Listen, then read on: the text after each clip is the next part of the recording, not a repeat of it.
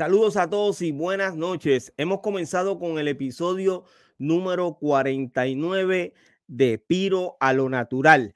Esta noche continuamos con los orígenes del rap dominicano con varios de los exponentes de la primera generación.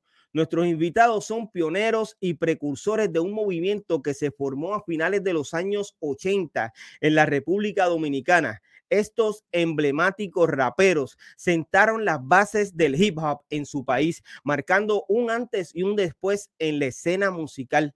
Quédate conectado para que disfrutes de una conversación llena de historia, nostalgia y pasión por la música a través de nuestra plataforma pirojm.com. Recibamos con un fuerte aplauso a Henry Fuerza Delta. gracias, hermano, gracias. Alex X y Tony Hasbun. Eso. Gracias, Piro. Óyeme, agradecido siempre, ¿ok? De ustedes porque eh, siempre dicen presente, brother. Ustedes levantan la mano y vienen a defender su historia. Eh, Gracias a ti, hermano. Lo que ustedes montaron en los años 80, ¿ok? De verdad que eh, reciban mi respeto y admiración cada uno de ustedes, brother, de todo corazón. Óyeme, hoy tuvimos, bueno, por antes de, ¿cómo estás, Eury? Todo bien, todo bien, llegué a tiempo hoy. Responsablemente. Sí, sí. Era contando el tiempo ahí, digo, espérate, espérate. Oye, qué chévere. Si tú supieras, ahora que recuerdo, yo estoy esperando que llegue a, nuestra plataforma eh, DJ Rafa, ¿ok? Vamos a ver Ay, qué bueno. Sí, sí. Lo tenemos hoy con nosotros también. Además de eso, eh, tengo un invitado que viene a hablar eh, ya mismito con nosotros, pero permítame continuar saludándolos. Henry, ¿cómo estás? Estamos bien y más con todos mis grandes colegas y amigos de la misma escuela. Excelente, brother, qué bendición. Alex X, saludo. Saludo, hermano. Tú sabes, lleno de, de todo lo bonito por dentro, ya que tenía muchísimo tiempo que no hacíamos este tipo de juntes. Es decir, nunca lo habíamos hecho así. Yo digo, porque siempre nosotros hacíamos party aquí en RD y nos juntábamos y eso y teníamos muchísimo, imagínate, tu Eury tiene muchísimos años que no viene al país, el maestro, eh, ya tú sabes los trabajos que tiene, casi no nos podemos reunir. La última vez que nos vimos yo creo que fue un, un video, un video que yo hice, que lo invité. Y Tony, eh, Tony hace como, como hace cuánto que, que hiciste el, el party ya en, en, lo correcto. El, el ya hace como 6, 7 años por ahí, sí. Ya, tú, ya tú puedes ver. Sí. Y, ya tú, y tú has reunido a, todos estos panas, ya tú sabes. Óyeme, que en una ocasión, creo que fue cuando te entrevisté a ti, Alex, eh, te dije que no había entrevistado a ningún rapero de República Dominicana y me equivoqué, ¿ok? Porque ya con nosotros en el doctorado urbano eh, había estado eh, Tony Hasbun, ¿cierto? Ya Tony había estado aquí en, en esta plataforma. Saludos, Tony, ¿cómo estás? Que lo que es Piro, que lo que es, saludo a cada uno de, los colegas y toda esa, toda esa leyenda, Euriusi, Henry Delta Ford, Ale X y DJ Rafa que viene por ahí, si viene, mi respeto a cada uno. Igual, igual. Eh, una de las cosas que más me gusta de este grupo, y eh, no es la excepción porque eh, básicamente cada vez que reúno grupos de diferentes países, el respeto que hay entre, entre ustedes mismos, es eh, admirable, por así decirlo. Eh, de verdad que si ustedes respetan cada uno eh, la aportación que, han hecho desde los años 80 al hip hop, y así mismo pasa en, otros países como Chile, Puerto Rico, mi gente, sí, Ecuador. básicamente eh, se apoya mucho la vieja escuela y eso, eso es bueno. Es verdad que sí, los felicito por eso.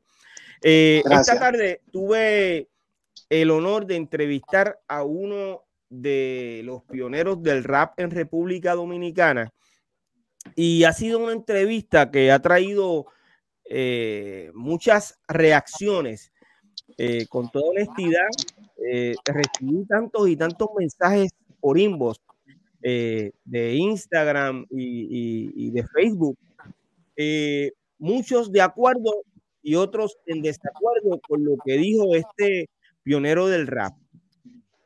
Básicamente, cada cual o cada persona tiene, tiene su verdad y, y, muchas personas pudieron ver lo que él hizo y otros no, básicamente. Podemos estar en desacuerdo. Yo creo que si hay alguien que esté en desacuerdo, se tiene que comunicar conmigo y tiene tiempo igual. Eh, podemos entrevistarlo y usted puede expresar por qué usted está en desacuerdo de lo que dijo este rapero. Eh, ha sido una entrevista que honestamente eh, es una de las más reacciones que tiene. No sabía que había tanta gente pendiente. Sí vi los números mientras estábamos en vivo, pero no sabía que había tanta gente pendiente a lo que decía este rapero. Yo les hago una pregunta y yo creo que ustedes pudieron eh, ver algo de lo que ocurrió. Eh, Nani MC estuvo en los años 80. Alex. Bueno, como te digo, yo realmente conozco a Nani sí. Un día que voy donde DJ Boyo y lo veo, y cuando lo veo, se puede hablar de esto porque realmente pasó, tú sabes, y no es nada comprometedor tampoco. Lo veo con una toalla. Nani siempre andaba bien, bien, bien vestido, como un artista real. Estoy dando datos reales, es decir, lo que yo viví. Y lo vi, pero lo vi con una toalla, tú entiendes, los ojos, tenía tenía, eh, no sé, le echaron ácido, parece, que en los ojos, y eso me rompió como el corazón, ¿entiendes? Porque, ¿cómo te explico? Uno bien celoso con su gente. Aunque yo no tuve la oportunidad de conocer a Nani así, pero ya como, tú sabes, ya yo lo, estoy mirando y es rapero y, le echan ácido en los ojos. ¿Quién fue que le echó ácido en los ojos? ¿Qué es lo que? tú no tienes la mente un poquito más acelerada. ¿Quién fue que te echó el ácido en los ojos y la vaina y yo cuánto? Pero tú sabes, ahí hay hubo como un silencio y nada, se estaba tratando y eso.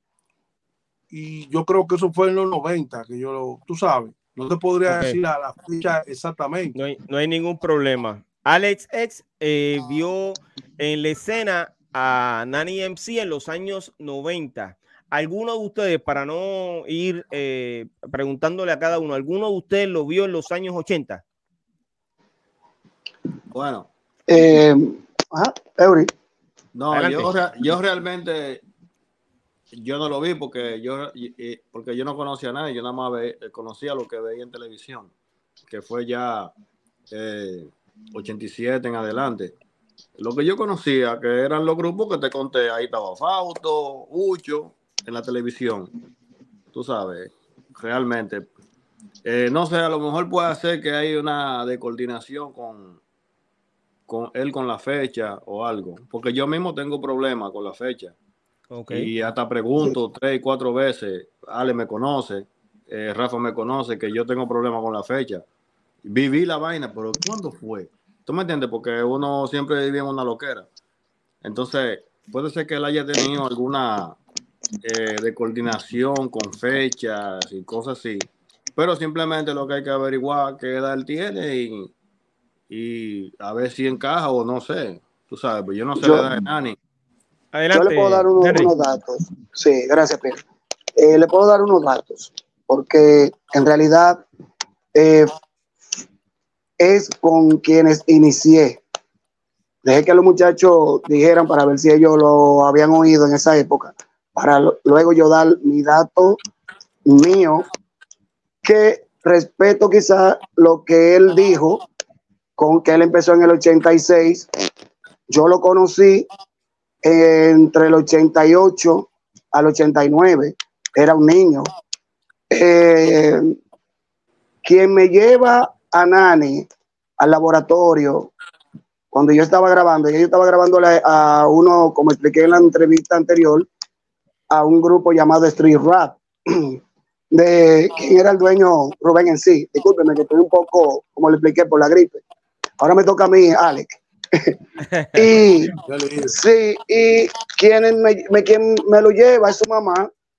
Santa Navarro, que recuerdo hasta el nombre del apellido, lleva a estos niños donde sus hermanitas que querían grabar un rap, tenían entre, eran dos, la nena del mambo que le pusieron así ya cuando estaba con DJ Bollo más adelante, en los 97, 8, no recuerdo cuánto. Pero eso fue entre el 88 y el 89. Perdona que te interrumpa, Henry. Perdona que te interrumpa, Henry. Pues se puede decir entonces que ella, usted estaba muy adelantado del tiempo porque le pusieron la nena del, del, mambo en, en, un tiempo donde el mambo no existía. No, disculpa.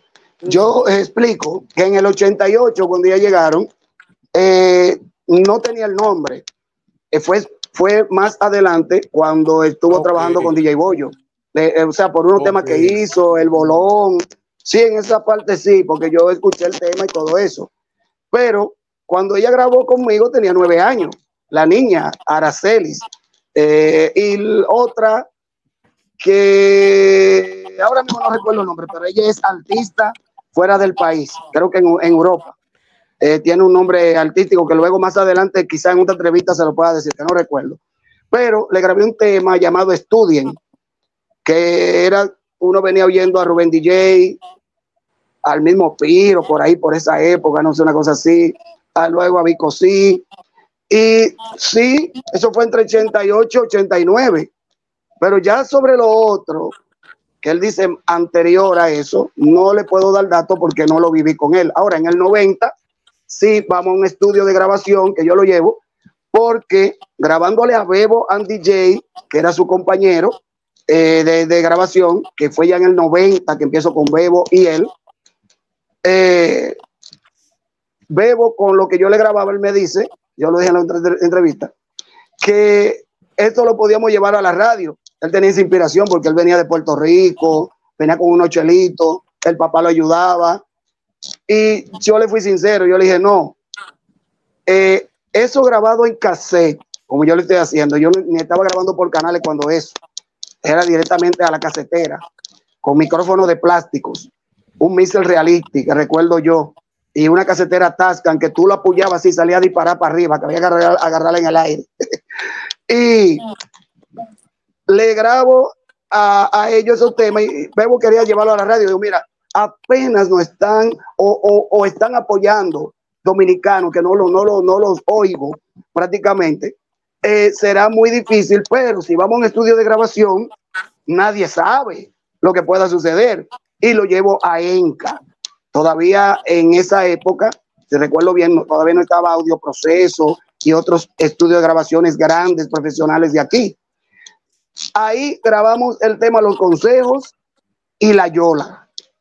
Y recuerdo que eso puede ser una primicia, pero ya se lo había dicho a Alex X, creo que es a Eury, que yo eso no, no me acordaba de eso. Yo rebuscando entre los cassettes viejos para luego digitalizarlo y dar a conocer lo que uno hizo tiempo atrás.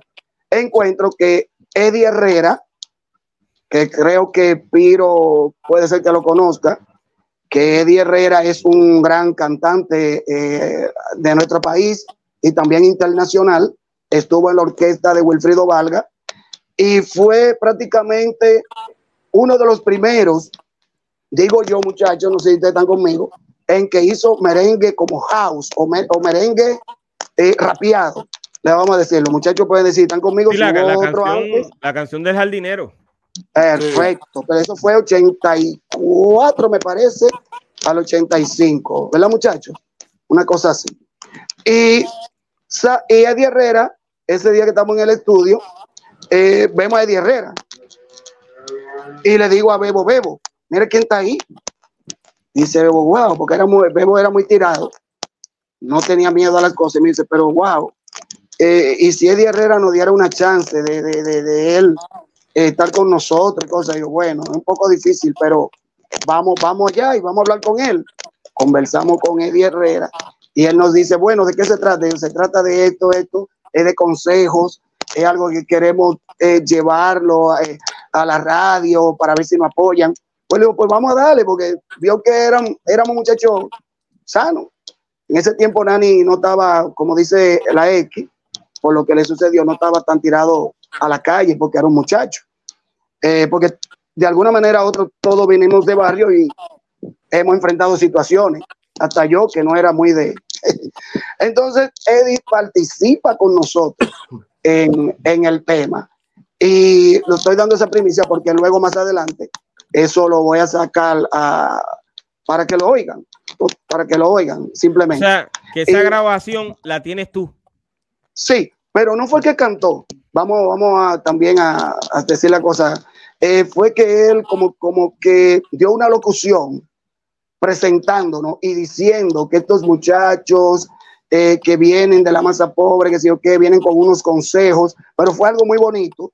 Y hasta el día de hoy estoy muy agradecido porque Eddie fue una persona eh, muy, muy, muy chévere con, con nosotros, fue muy dado, sin, sin decirnos, pedirnos nada, ni nada. Eso es lo que puedo decirle, Nani, y que más adelante, ya para el año 97, me parece, o algo así, es que comienzo a grabarle eh, algunos otros rap y hacerles algunos reggaetón o dembow, como le dicen ahora, a él y a su amigo Frank J. Eso es lo que puedo decir de, de Nani.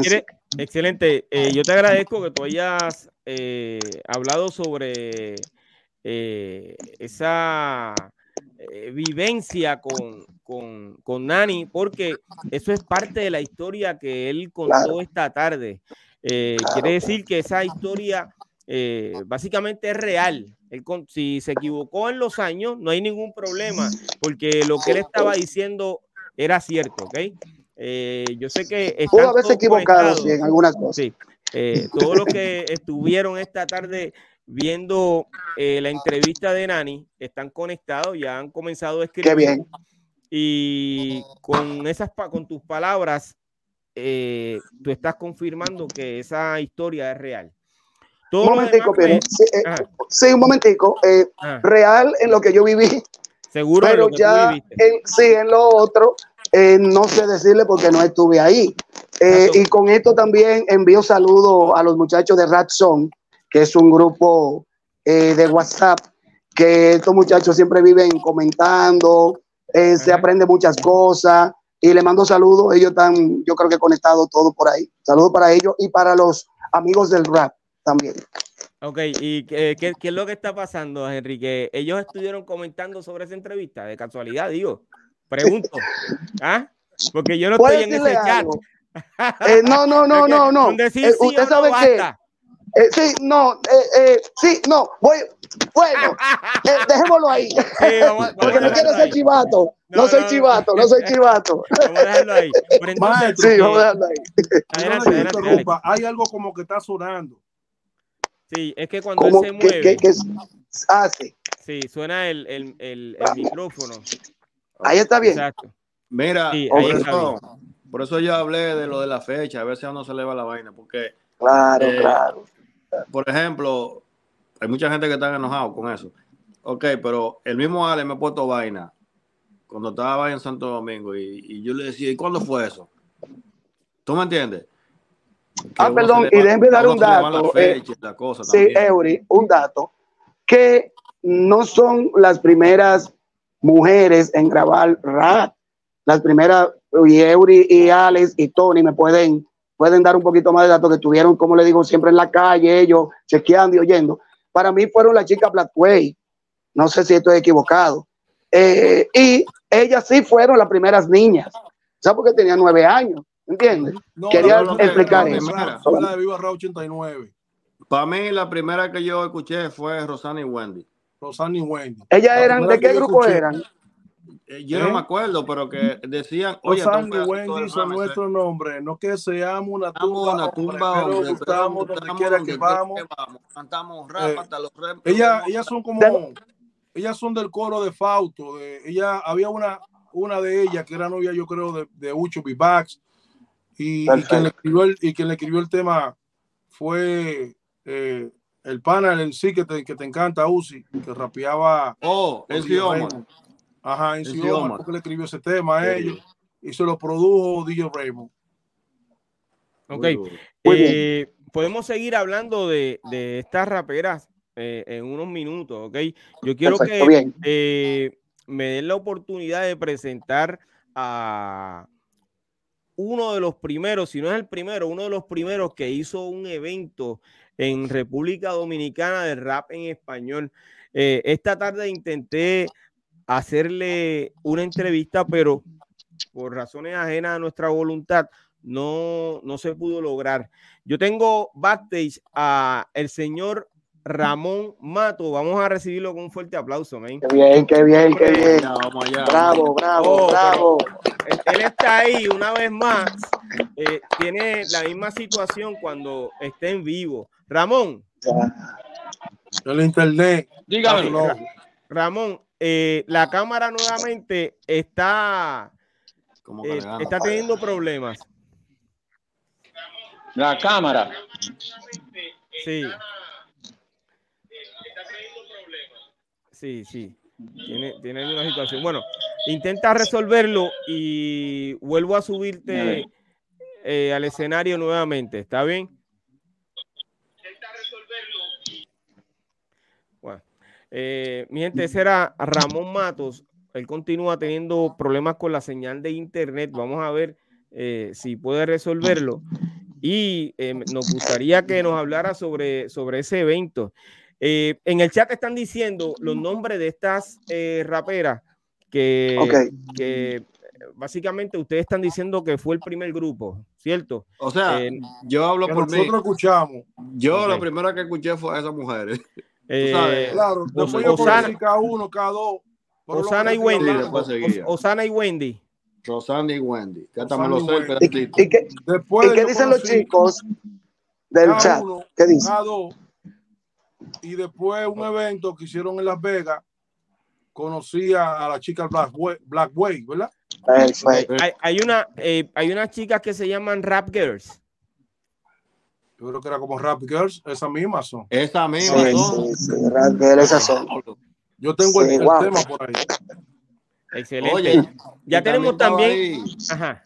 Perdón, ah, perdón. Estaba ahí. adelante, adelante. Estaba, ¿te acuerdas? Para el, eh, el 93, Funky Rat, estaba Elki cantando ahí, Elki, ¿te acuerdas? Ah, ¿verdad? Elki Elki, sí, sí, claro, eso iba a decir ahora. ¿Dónde mi coro? Dura. ¿Dónde mi coro? Ale, Elki, sí. Pero que, Oye. mira qué sucede. Es que como que hay una confusión con la fecha, porque yo fui a un party en Trébol, un concurso que hubo en Trébol, y ella era jurado y fue antes del 93. El concurso de Trevor. Sí, sí, sí, yo me acuerdo. Antes de eso. Y ya era Pero una pregunta, una pregunta es, y perdona, Piro, que te quite el. ahora soy yo que lo voy a entrevistar, muchachos. En mi barrio 89, en mi barrio 89, ¿cuáles fueron las, las eh, chicas que participaron? Ah, o sea, la, la primera. Pues eso es lo que quería decir. Ah, pertenecían a, no pertenecían a Platway.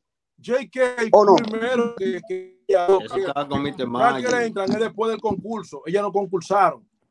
No. Ellas no concursaron. Ese, ese tema de ella lo ponían, era normal. Normal.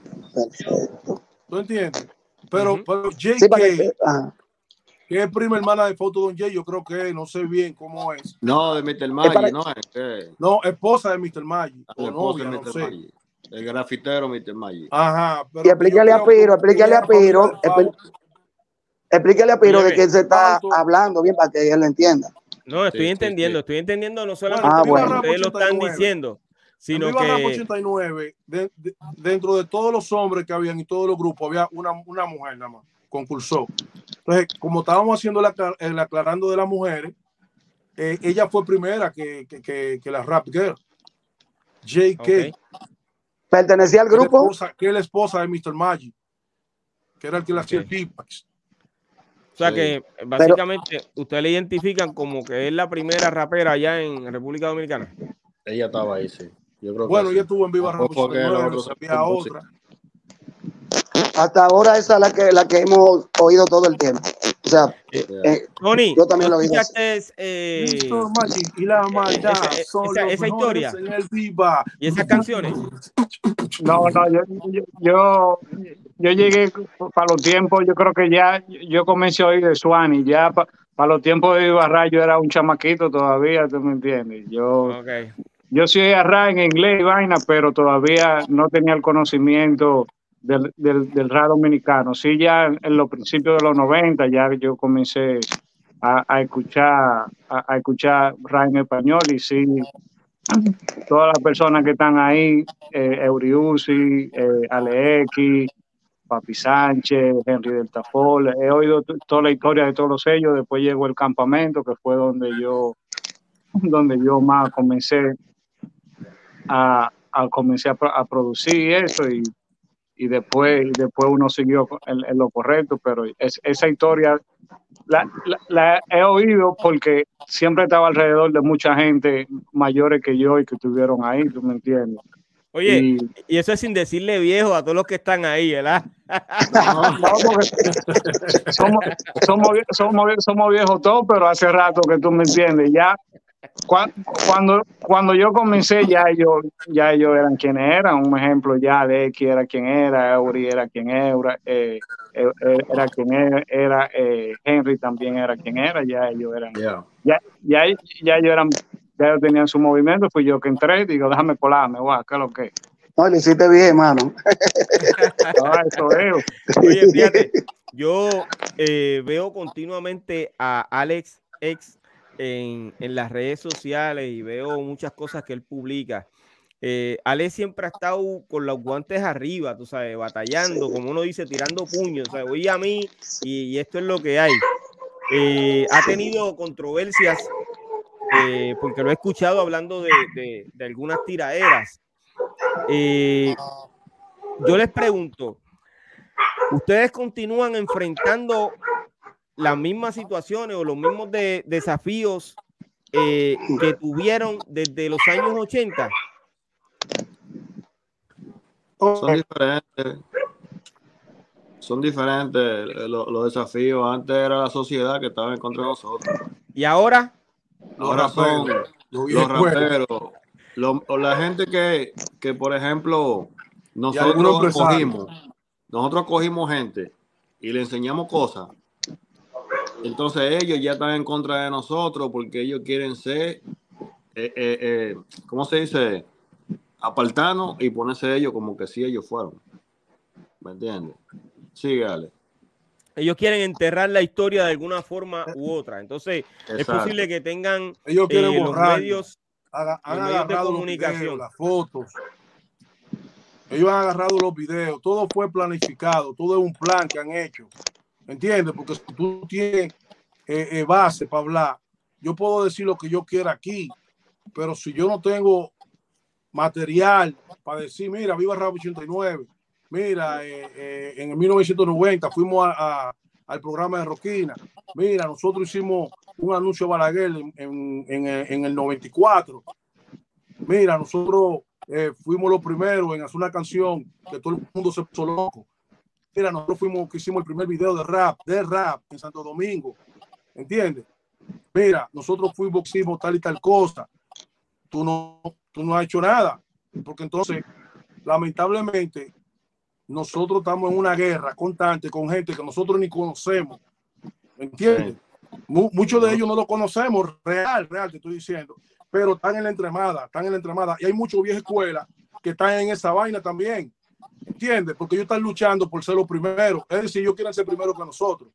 Entonces, ya yo dije, ellos lo que tienen que meterse en una, en una máquina del tiempo, retroceder atrás y hacerlo primero con nosotros. ¿Tú entiendes? Coger el valor que nosotros tuvimos en ese momento y hacerlo ellos. ¿Entiendes lo que yo te digo? Porque es muy, es muy mal gusto. Vamos a poner, Tony Hasbun está ahí. Yo le tengo respeto, admiración y todo lo más bonito que se pueda tener de una persona. ¿Tú entiendes? No estoy hablando de la boca para afuera, siempre lo he dicho. ¿Tú me entiendes? Porque yo veo que él, desde que entró, ha querido hacer la cosa bien y ha querido llevar su grupo a lo mejor. ¿Tú entiendes? Pero dentro de él, a lo mejor han habido personas que no han sabido manejar la situación, porque si usted salió en el, en, el 2000, ¿verdad? Usted no puede venir a querer, a querer, vamos a poner como borrar a Tribu Rebelde. Usted no puede que venir a borrar a Henry Fuerza Delta. ¿entiendes? Ni borrar a ninguno de los muchachos que están detrás de nosotros, un Fauto Don Jay, un Ito Ogami, ¿tú me entiendes?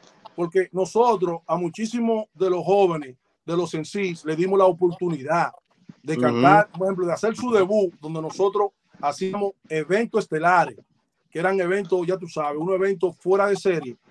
Ogami nos preguntó a nosotros, ¿qué ustedes creen de darle la oportunidad a Juan de los Palotes? Nosotros decíamos, perfecto, no hay problema. Dale para allá, sin tema. Después que le dábamos la oportunidad a esa persona, esas personas se nos viraban para atrás nosotros. Entonces, primero nos acercaron como amigos en panadería, güey, préstame esto, préstame aquello, préstame lo otro, pero no lo devolvían nunca, nunca nada, porque era, era planificado que estaban para todo el material que nosotros teníamos, que veníamos, por ejemplo, compilando a un momento como, como hoy en día, como lo que está sucediendo hoy en día, ellos se quedaron con, con, con, con, el material. Es decir, hicieron una copia, se quedaron con la copia, se quedaron con el, con el original. ¿Entiendes? Entonces, hay muchísimos de esos viejas escuelas que están ahí, que me están escuchando ellos, que lo que están viviendo en foro es hablando pila de disparate. Es decir, uno está tratando de hacer un trabajo. Para tú hacer un trabajo, tú necesitas dinero. ¿Entiendes? Yo no tengo a un, a un, a al lado de mí, a un Tony. ¿Entiendes? Que Tony, por ejemplo, en un sentido, sí tiene un capital y, y, y, lo invirtió sin miedo en un grupo de, de, de, jóvenes. ¿Tú me entiendes? Que él creyó en ellos. Yo no tengo esa persona. Entonces, a veces, vamos a poner el medio limitado, yo hace un tema, y es donde un productor duro, vamos a poner un producto que ahora mismo está en la paleta, que el tipo mezcla bien, que materializa bien, o, o tiene un buen estudio y hace un tema como se debe, ¿entiendes? Entonces, cada vez que uno hace un esfuerzo de hacer algo, de hacer un tema, de hacer un video, ellos están criticando, criticando, nada más viven criticando. Entonces, en vez de decir, oh, mira, pones un video pa, y soltarlo en sus redes sociales, que eso suma, que no, lo critican otros, no nosotros mismos. Nosotros somos una especie y, y estamos en, en, extinción. Entonces, ellos lo único que viven es criticando y a veces se ponen a hablar de, de cosas que ellos no tuvieron ahí en el momento. Y yo nada más me quedo mirando, observando, digo, por tigre está loco. ¿Y cuando este tipo estuvo en el camerino con, uno? ¿O cuando este tipo estuvo ahí en ese momento con uno? O sea, que, lo que, está, lo, que está, lo que, están haciendo es repitiendo eh, el mismo disparate que han escuchado. Exactamente. Entonces, al final del día, ¿quién pone? Ah, eh, ellos han creado, han creado pila de vaina de nosotros. Mira, en el tiempo que nosotros comenzamos, había muchos tigres, ¿entiendes? Prácticamente nosotros somos en sí como siempre, se nos acercan panas del barrio, que a veces son problemáticos, lo que sea, pero no era que ellos andaban buscando problemas. Pero estábamos en un party y habían unos cuantos que sí estaban buscando problemas. Entonces esos panas que eran de nosotros, sí le daban sus tapabocas a esa gente. ¿Entiendes? Y se armaba, se armaba el corredero. Pero muchas veces, algunos de esos panas nos salvaron la vida a nosotros, que somos los sencillos. Porque llegaron tigres, como nosotros era lo que estábamos rapeando, ellos querían como brillar con nosotros. Ah, estos palomos lo vamos a romper. Entonces los panas de nosotros siempre estaban infiltrados en el público, escuchaban y iban y cuando uh, querían sacarlo, decían, mira, camina, no querían caminar, entonces ellos hacían caminar, ¿tú entiendes? Y Muchas personas... Quiere decir, perdóname, quiere decir que eh, desde los años 80 siempre ha, siempre ha habido una tiraera eh, entre raperos de alguna forma u otra, ok. Siempre. Eh, yo estuve viendo un, una entrevista eh, vi poco, así recordando más o menos, donde decían que eh, Alex X estaba tan pegado que de la misma forma en que podía llenar un party, de esa misma forma lo podía vaciar porque decía Alex X se va y todo el mundo corría detrás de ti. el party se vaciaba. ¿Eso es real? Te voy a contestar yo, así mismo era. Sí. Real. ¿Verdad? Sí. Es, tan así que ya, ya cuando íbamos todos juntos también, ellos decían, no, no lo vamos a poner, ¿te acuerdas una vaina en la San Vicente X? No lo vamos a poner de primero porque van a vaciar la fiesta. Exactamente, no lo ponían lo de último, porque antes ellos te ponían de que, oh, eh, estos son los tigres que brillan, vamos a ponerlo de primero para que ellos se vean como que son un relleno de lo que vienen. Y se le hacía esa vuelta. ¿Me entiendes?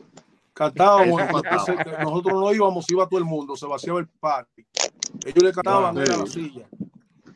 Óyeme, yo tengo eh, en el chat a DJ Rafa que dice que, que, se está curando y que no es nada personal, pero él ha puesto un sinnúmero de comentarios Eh, yo, le envié para que él entrara y lo, y lo, y lo pudiese decir aquí, ¿ok? No sé por qué no lo hizo. claro, claro. Él tiene eh, el acceso directo. Eh, no, él tiene problema con, aquí. Eh, con, ¿cómo se dice? Con la luz y eso. No está organizado ahí todavía porque él tiene poco tiempo. Entonces, Pero esa entrevista que, que, con él va a ser de aquí, porque aquí ya estamos organizados y él siempre viene los fines de semana para acá.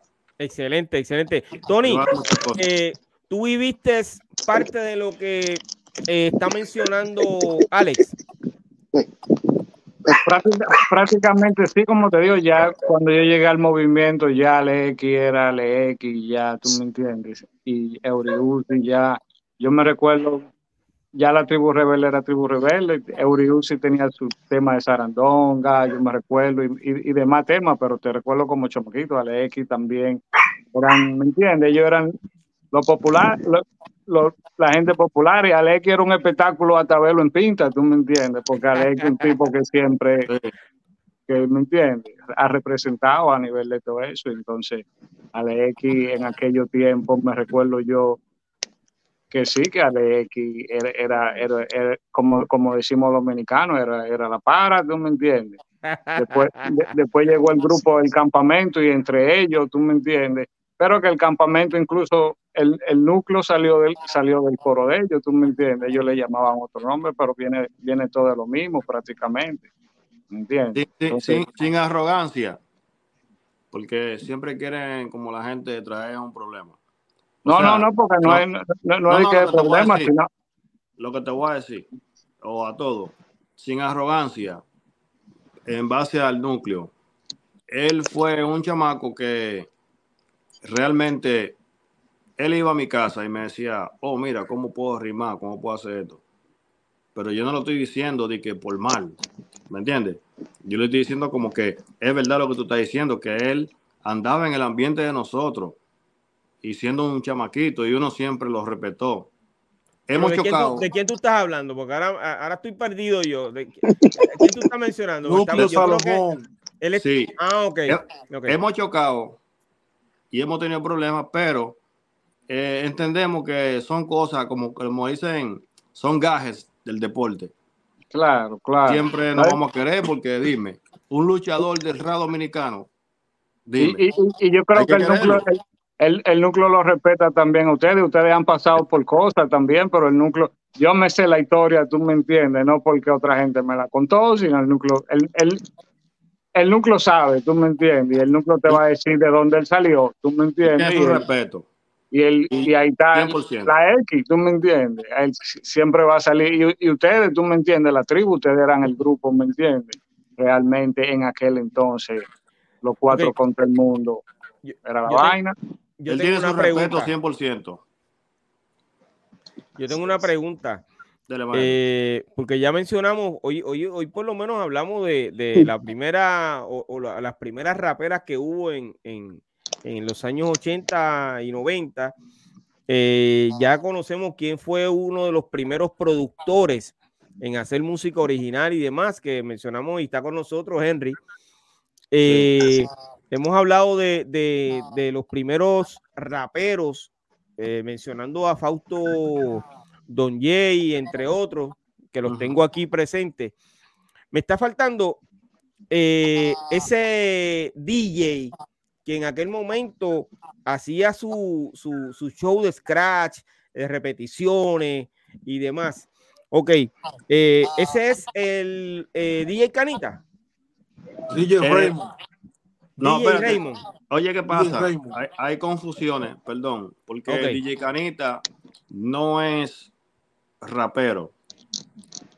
Él es un DJ de música dance, pero hay confusión porque él siempre ha apoyado a, eh, toda esta camada de gente, educándole y enseñándole y, dándole siempre una buena visión y empujándolo. Que se lo agradezco, ¿tú me entiendes? Pero ese que dijo Ale, DJ Raymond, fue de los bueno, ese fue el primer DJ que yo escuché de que haciendo scratch y vaina como hacían en las canciones, porque hasta era difícil ver un video. ese que está diciendo Alex. Entonces, Alex, DJ Raymond. DJ Raymond. Eh, Alex, bueno, Alex, yo tengo el número por ahí, a ver si ese es, sí. tú lo, yo, tú lo yo, quisiera hablar con, con DJ Raymond, man. Seguro que sí. Eh, eh, Tony, ¿conoces a DJ Raymond? Personalmente no, pero sí he oído, sí, sí, sí he oído de él, claro que sí.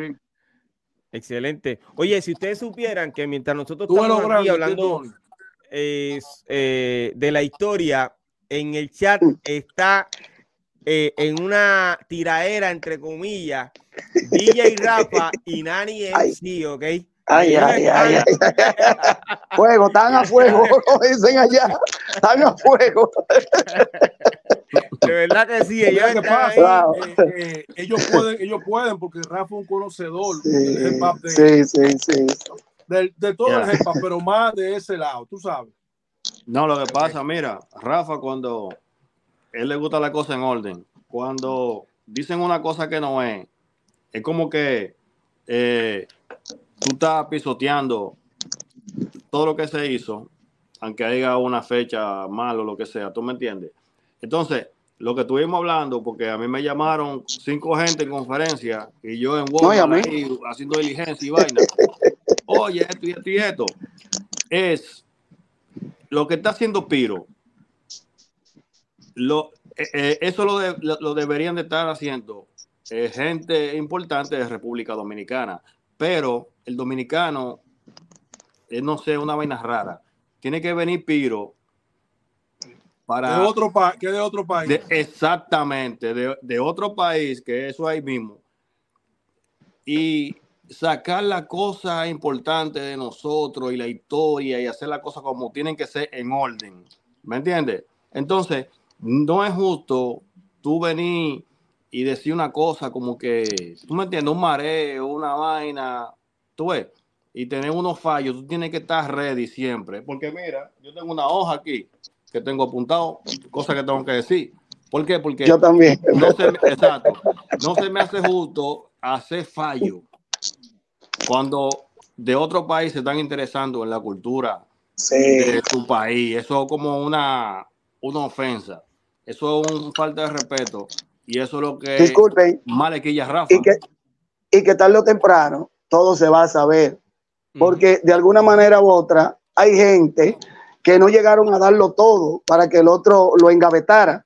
En mi caso, yo todo el material que tuve de grabación de esas épocas no lo regalé ni lo di. Inclusive yo mismo me enteré de muchas grabaciones que he oído y visto. Y digo, wow, yo grabé esto porque ya ni me acordaba. O sea, aquí yo tengo una lista que cuando tenga la oportunidad para darle crédito a algunos de los muchachos que grabé en esa época, de los cuales salieron de ahí campamentos, de donde salió Modus Operandi, de donde salieron eh, lo correcto, de donde salieron grupos que están hasta en Europa, que donde está la facultad, Rocky Juan Al, Al Capón, Al Capone, no sé si Tony sabe de quién estoy hablando, eh, y de muchos, y me gustaría en una oportunidad, Básico. no sé si hoy o mañana, perfecto, de dar crédito rápido, papá, pa, pa, fulano, fulano, fulano, para que ellos también sean mencionados, ¿me entiendes? No todo uno. Es importante eh, mencionar a todos los que estuvieron o, o, que son parte de, de, esa historia desde los años 80. Yo quiero que ustedes sepan que desde que comencé a hacer eh, estos episodios sobre la historia del rap y la música urbana y todos los países o los pioneros de los países que he podido entrevistar, eh, ya me he enterado que han escrito libros sobre lo que eh, se ha publicado en ese canal de, de, de las leyendas, como, lo, como yo le llamo, por en mi canal de, de YouTube y, y, lo que publico en Facebook, ¿ok? Ya se han escrito bueno. libros sobre eso, bueno. eh, hablando de la historia. Parece un aplauso eso. De otros wow. países, incluyendo la de Puerto Rico. Gracias, gracias. Qué bueno, qué bueno, qué bueno. Además de eso, en episodios o, o, contenido que hacen otros historiadores, mencionan lo que hablamos aquí, de lo que hablamos aquí, ¿ok? Eso pasa continuamente. O sea que ahora que ya estamos hablando de República Dominicana y ya usted ven cuál es mi, mi interés por continuar este, eh, que se cuente la historia, que todos conozcan de esa historia, porque yo sé que en algún momento dado esa misma historia se va, va a seguir, este, eh, se va a expandir eh, y son otros los eh, podcasters que se van a comunicar con ustedes y etcétera, etcétera, porque todo el mundo quiere saber sobre la historia de República Dominicana. Así ha pasado con otros países. Hemos conocido pioneros de Cuba, eh, como bien dije, Ecuador, de Italia, Argentina. Eh, Argentina, wow, son muchos los que he tenido la bendición de entrevistar y que en el camino, pues, de alguna forma u otra se les ha abierto las puertas, ¿ok? Eh, pero siempre me gusta saber la verdad. Por eso es que cuando entrevisté a, a Nani y ahora tengo este episodio con ustedes, que espero que podamos hacerlo, eh, si, es posible, hasta que terminemos dos o tres veces más. Eh, yo les pregunto a ustedes, ¿qué está pasando? Lo que Nani dijo es correcto, y entonces aquí se aclara todo. Porque básicamente, como les dije, las reacciones de ese episodio fueron muchos y eh, puedo entender de que este muchacho tiene muchos haters encima o hay un corillo, como, como decimos acá en Puerto Rico, que está velando la vieja escuela para que eh, no eh, hablen sobre lo que hicieron eh, sobre lo que montaron para que entonces ellos, eh, las nuevas generaciones pudieran, pudieran treparse y, hacer lo que están haciendo hoy. Eh, Henry, sí, yo quiero que menciones esos nombres, hermano. Adelante. No, cómo no. Permítame que me voy a poner mis lentes de viejito. Rapidito. Yo tengo aquí. gracias. Desde el 87, los que yo grabé en cassette, luego cuatro canales, cuatro canales digitales, en DAT, ADAT, y así por el estilo. Lo voy a mencionar todos juntos, pero raperos, ya reggaetonero o dembocero más adelante. Pero quizá hayan algunos que se cuelen, que también que hicieron rap y que también hicieron reggaetón o dembow. ¿Está bien? Eh, desde el 87, Rubén en sí del grupo Street Rap, las niñas New DNC, las niñas, las niñas Street Girl que pertenecían a Rubén en sí, eh, Nani en sí, Bebo DJ en, en el 90, el grupo Explosión, el Ra de la Negra, eh, o Grillo, que lo hicieron Miguel Céspedes y Fran Suero, el difunto, de Dios lo tenga en gloria, comediantes. Los defensores, Randall, WR, Pegui Laeñe, eh, de Cristo Rey, eh, de Puerto Pase, que también eran por el lado de la Isabelita, Cristo Rey, una cosa así. Denny en sí, lírico terapeuta. Francis J.Q., Francis J.Q., Potencia Ra, luego Máxima Potencia de mi hermano Hugo Peralta, de Centro Freibal o Sabor del Centro, eh, Carlos Tujay, a quien, les, eh, a quien le hice una producción que fue vendida al sello diquero Nati Records, lo dije anteriormente, que la cual eh, primero fue la de Alex Eck en la calle y luego esa vendida a un sello el Imperio Pasi, a donde está mi hermano y amigo Fernando, el dictador, tremendo. Eh, uno, uno bajo cero, que es Supremo Radical.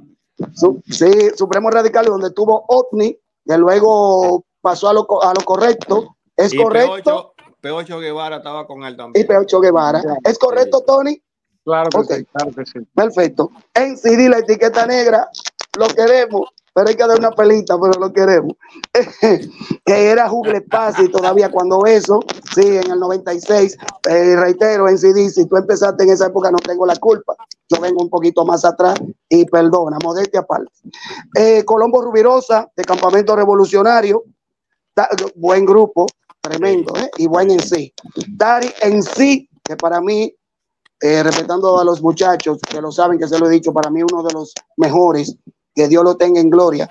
Y en verdad, tribu, con Tribu Rebelde fueron los máximos, eh, los máximos, de verdad. Modus Operandi, el grupo Invencible, Mafia Negra, que ya es un grupo, eh, vino a grabar donde vi a nivel internacional, que eran Edward G y Ricky, me parece. Está Aaron Dean, como lo dije anteriormente, de la Utan Clan Family, Circuito Negro, a quien le hice tema original en el el 97, 98 y grabaron y ganaron el concurso de eh, rap y reggae en, el concurso eh, reto semanal. Él quedó en tercer lugar, Papito La Ley, a quien también le trabajé, en primer lugar, y Truquini en segundo lugar, para esa época como en 97, 98. Neto Sorpresa, Unión Secreta, BJ Clan Passy, Element Street, Latinos Unidos, Kills Powers, unos haitianos que vinieron de Haití a grabar conmigo, tirándole al gobierno de Aristí. Vinieron para acá porque quizás no pudieron grabarlo allá en ese, en ese tiempo. Líderes de guerra, Grupo Fortaleza, Predicadores de la Muerte, Maldita Desunión, Doble Vía, Sociedad Anónima, Baraca y Fuga, DJ Staff o el hijo del Manuel Jiménez, para no confundirlo con el otro Staff. Renegado Let's, Expresión de Negros, es donde estaba Renegado y Básico, que luego perteneció a lo correcto. Eh, Iván, ¿es así, Tony? Sí, sí. Pero yo creo, yo creo, que el, renegado no estaba en expresión de negro. El, rene, el, expresión de negro era No, no, era uno que se llamaba Mauri y, y otro pana de base.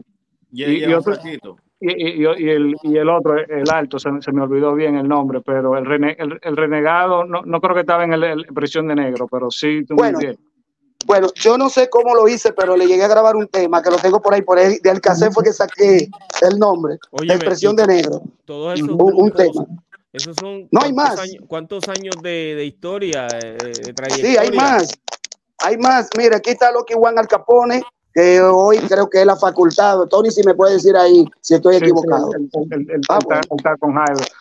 Lo, que pasa es que, eh, escúchame, Henry, que te interrumpa. Sí, sí. Henry prácticamente grabó prácticamente a, a, todos los raperos del país en aquel tiempo. Wow.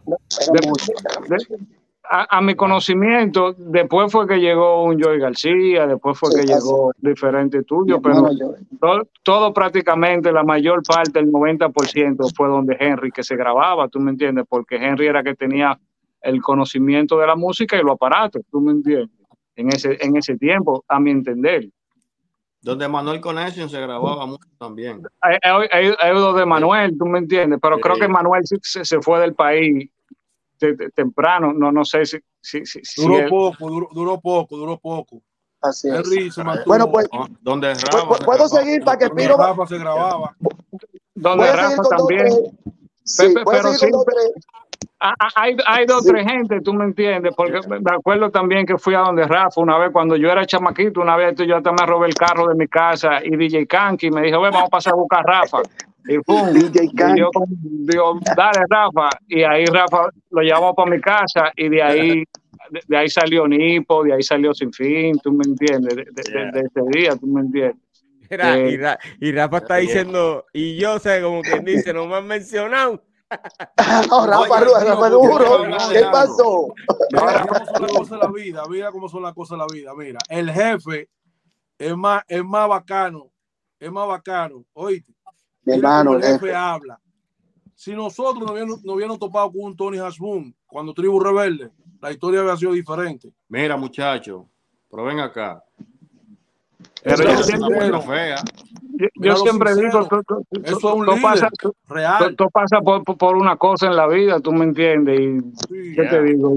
Y, y, cada quien, cada quien hizo, ha, hecho su parte y cada quien, nadie puede borrar la historia de cada uno, la historia está ahí, aunque, aunque se pierdan los casés, que se pierdan la vaina. A nosotros, a una vez a mí se me perdieron dos fundas llenas de con todos los casés, de toda la vaina, de, de todos los videos que en, en Bululú, así fue un día de eso, la puse ahí al, al, lado de la basura y borramos. Nos fuimos en el carro y al otro día la basura había pasado temprano. Se fue, se perdió la mayor parte video. Polanco me imagino que tiene una gran parte de, todos los videos. Porque Polanco, Polanco, Polanco, me imagino que... Aló. Se regresó. Tony. Tony, oye. ¿Por eso, Tony, al favor. Digo, Polanco me imagino que, que, que, que tiene, que, tiene mucho de los videos porque Polanco es coleccionista y Polanco se ha pasado su vida entera coleccionando, coleccionando cosas. Ya es que la gente se junten y se pongan de acuerdo y que cada quien, porque cada, cada quien es alguien, cada quien, nadie, como te digo, nadie puede quitar yo mismo, yo, yo mismo no he hecho mucho, no he hecho por un ejemplo con Henry del Tafol, pero yo he historia de Henry, tú me entiendes. El mismo Fernando el dictador, estaba, el mismo Fernando el dictador estaba, estaba allá y me entiende, y, se pasaba hablando de, historia, de eso. Yo mismo tampoco he hecho mucho, eh, no creo que he hecho Cory con, con Auri así, tú me entiendes, pero yo sé quién es Auri, yo vengo escuchando a Auri de Sarandonga y de más para atrás, tú me entiendes. Con Alex es más compartido, tú me entiendes, que Alex cuando, cuando estoy allá, fum, hacemos una actividad o lo que sea y a mí me gustaría compartir con todo el mundo y, y, no solo es con todo el mundo porque cada quien, cada quien forma parte de eso, tú me entiendes, nadie, y nadie puede borrar eso. Sí, un, un ejemplo, estaban haciendo la historia de, de Nani, la, voy a chequear bien para empaparme bien, para ver qué fue lo que dijo, pero ya un ejemplo, Henry habló, habló más de, de su historia. Sí, yo de conocimiento no lo vio, no, no lo vio escuchado, tú me entiendes. Sí, en los 90, como te digo, yo escuché eh, a menciona, mencionaste al lírico terapeuta, recuerdo que tenía después el grupo de Tribu Rebelde, después Zona de Fuego, ¿me entiendes? Euri, también, Papi Sánchez, tú me entiendes, que estaban, que ya estaban prácticamente en la palestra, oh. porque oh, hubieron podido haber mucha gente, cualquier gente puede decir ahora mismo, yo rapeo, yo esto, lo que sea, yo rapeaba en aquel tiempo y tú dices, bueno, está bien, pero eran, eran ellos que estaban en la palestra, que estaban haciendo party, que estaban haciendo otro, que estaban en la radio, tú me entiendes, ya esos son otra gente, tú me entiendes, un ejemplo, ya los Alex, los Eury, los Papi Sánchez, que los Manuel Connection, que que, que todo ustedes lo que ustedes me han sonado, porque ustedes ya, como te digo, ya yo llegué en el tiempo de ustedes y ya en el, en el campamento, que ya tú me entiendes. Y hubo un tiempo, hubo un tiempo que llegaron lo correcto y como que todo el mundo se, como que eh, te vamos de verdad, de verdad. Tú no dices una vaina porque tú no. Claro. Mira, hubo un tiempo que llegaron lo correcto y como que nosotros hicimos una pausa en el rap. Es decir, como que hubimos muchos de los sencillos que hicimos una pequeña pausa y los correctos se quedaron representando el rap rap. rompieron, rompieron. rompieron. Una pausa, tú sabes. y ahí lo correcto era lo que respetaban, lo correcto era que tenían los conciertos y también llevaron, como quien dice, el rap a otro nivel, a los popis. ¿Tú entiendes? Y, claro, claro. Y eran, full los paris que ellos hacían y, los eventos que hacían y los eventos que cantaban también, porque yo vi dos tres, dos, tres eventos que ellos tuvieron y hacían su bailamiento el tiempo. Perdóname, eh, Alex, es que ellos llegaron llegaron con un concepto ya eh, de buscar dinero, lo voy a decir así. Sí, porque que no me digan, como cuando yo conversaba con algunos que yo le trabajaba, que me decían, eh, no, porque nosotros lo hacemos por amor. Sí, anteriormente es cierto, algunos lo estaban haciendo por amor, pero ya habían otros que tenían otra mentabilidad y pensaron como nuestros, nuestros hermanos boricuas, que ellos eran negociantes, estrategas, o sea, no estaban como nosotros, que no había quizás por la oportunidad o lo que sea, pero ya ellos decían, bueno, eh, vamos a inventar una tiradera.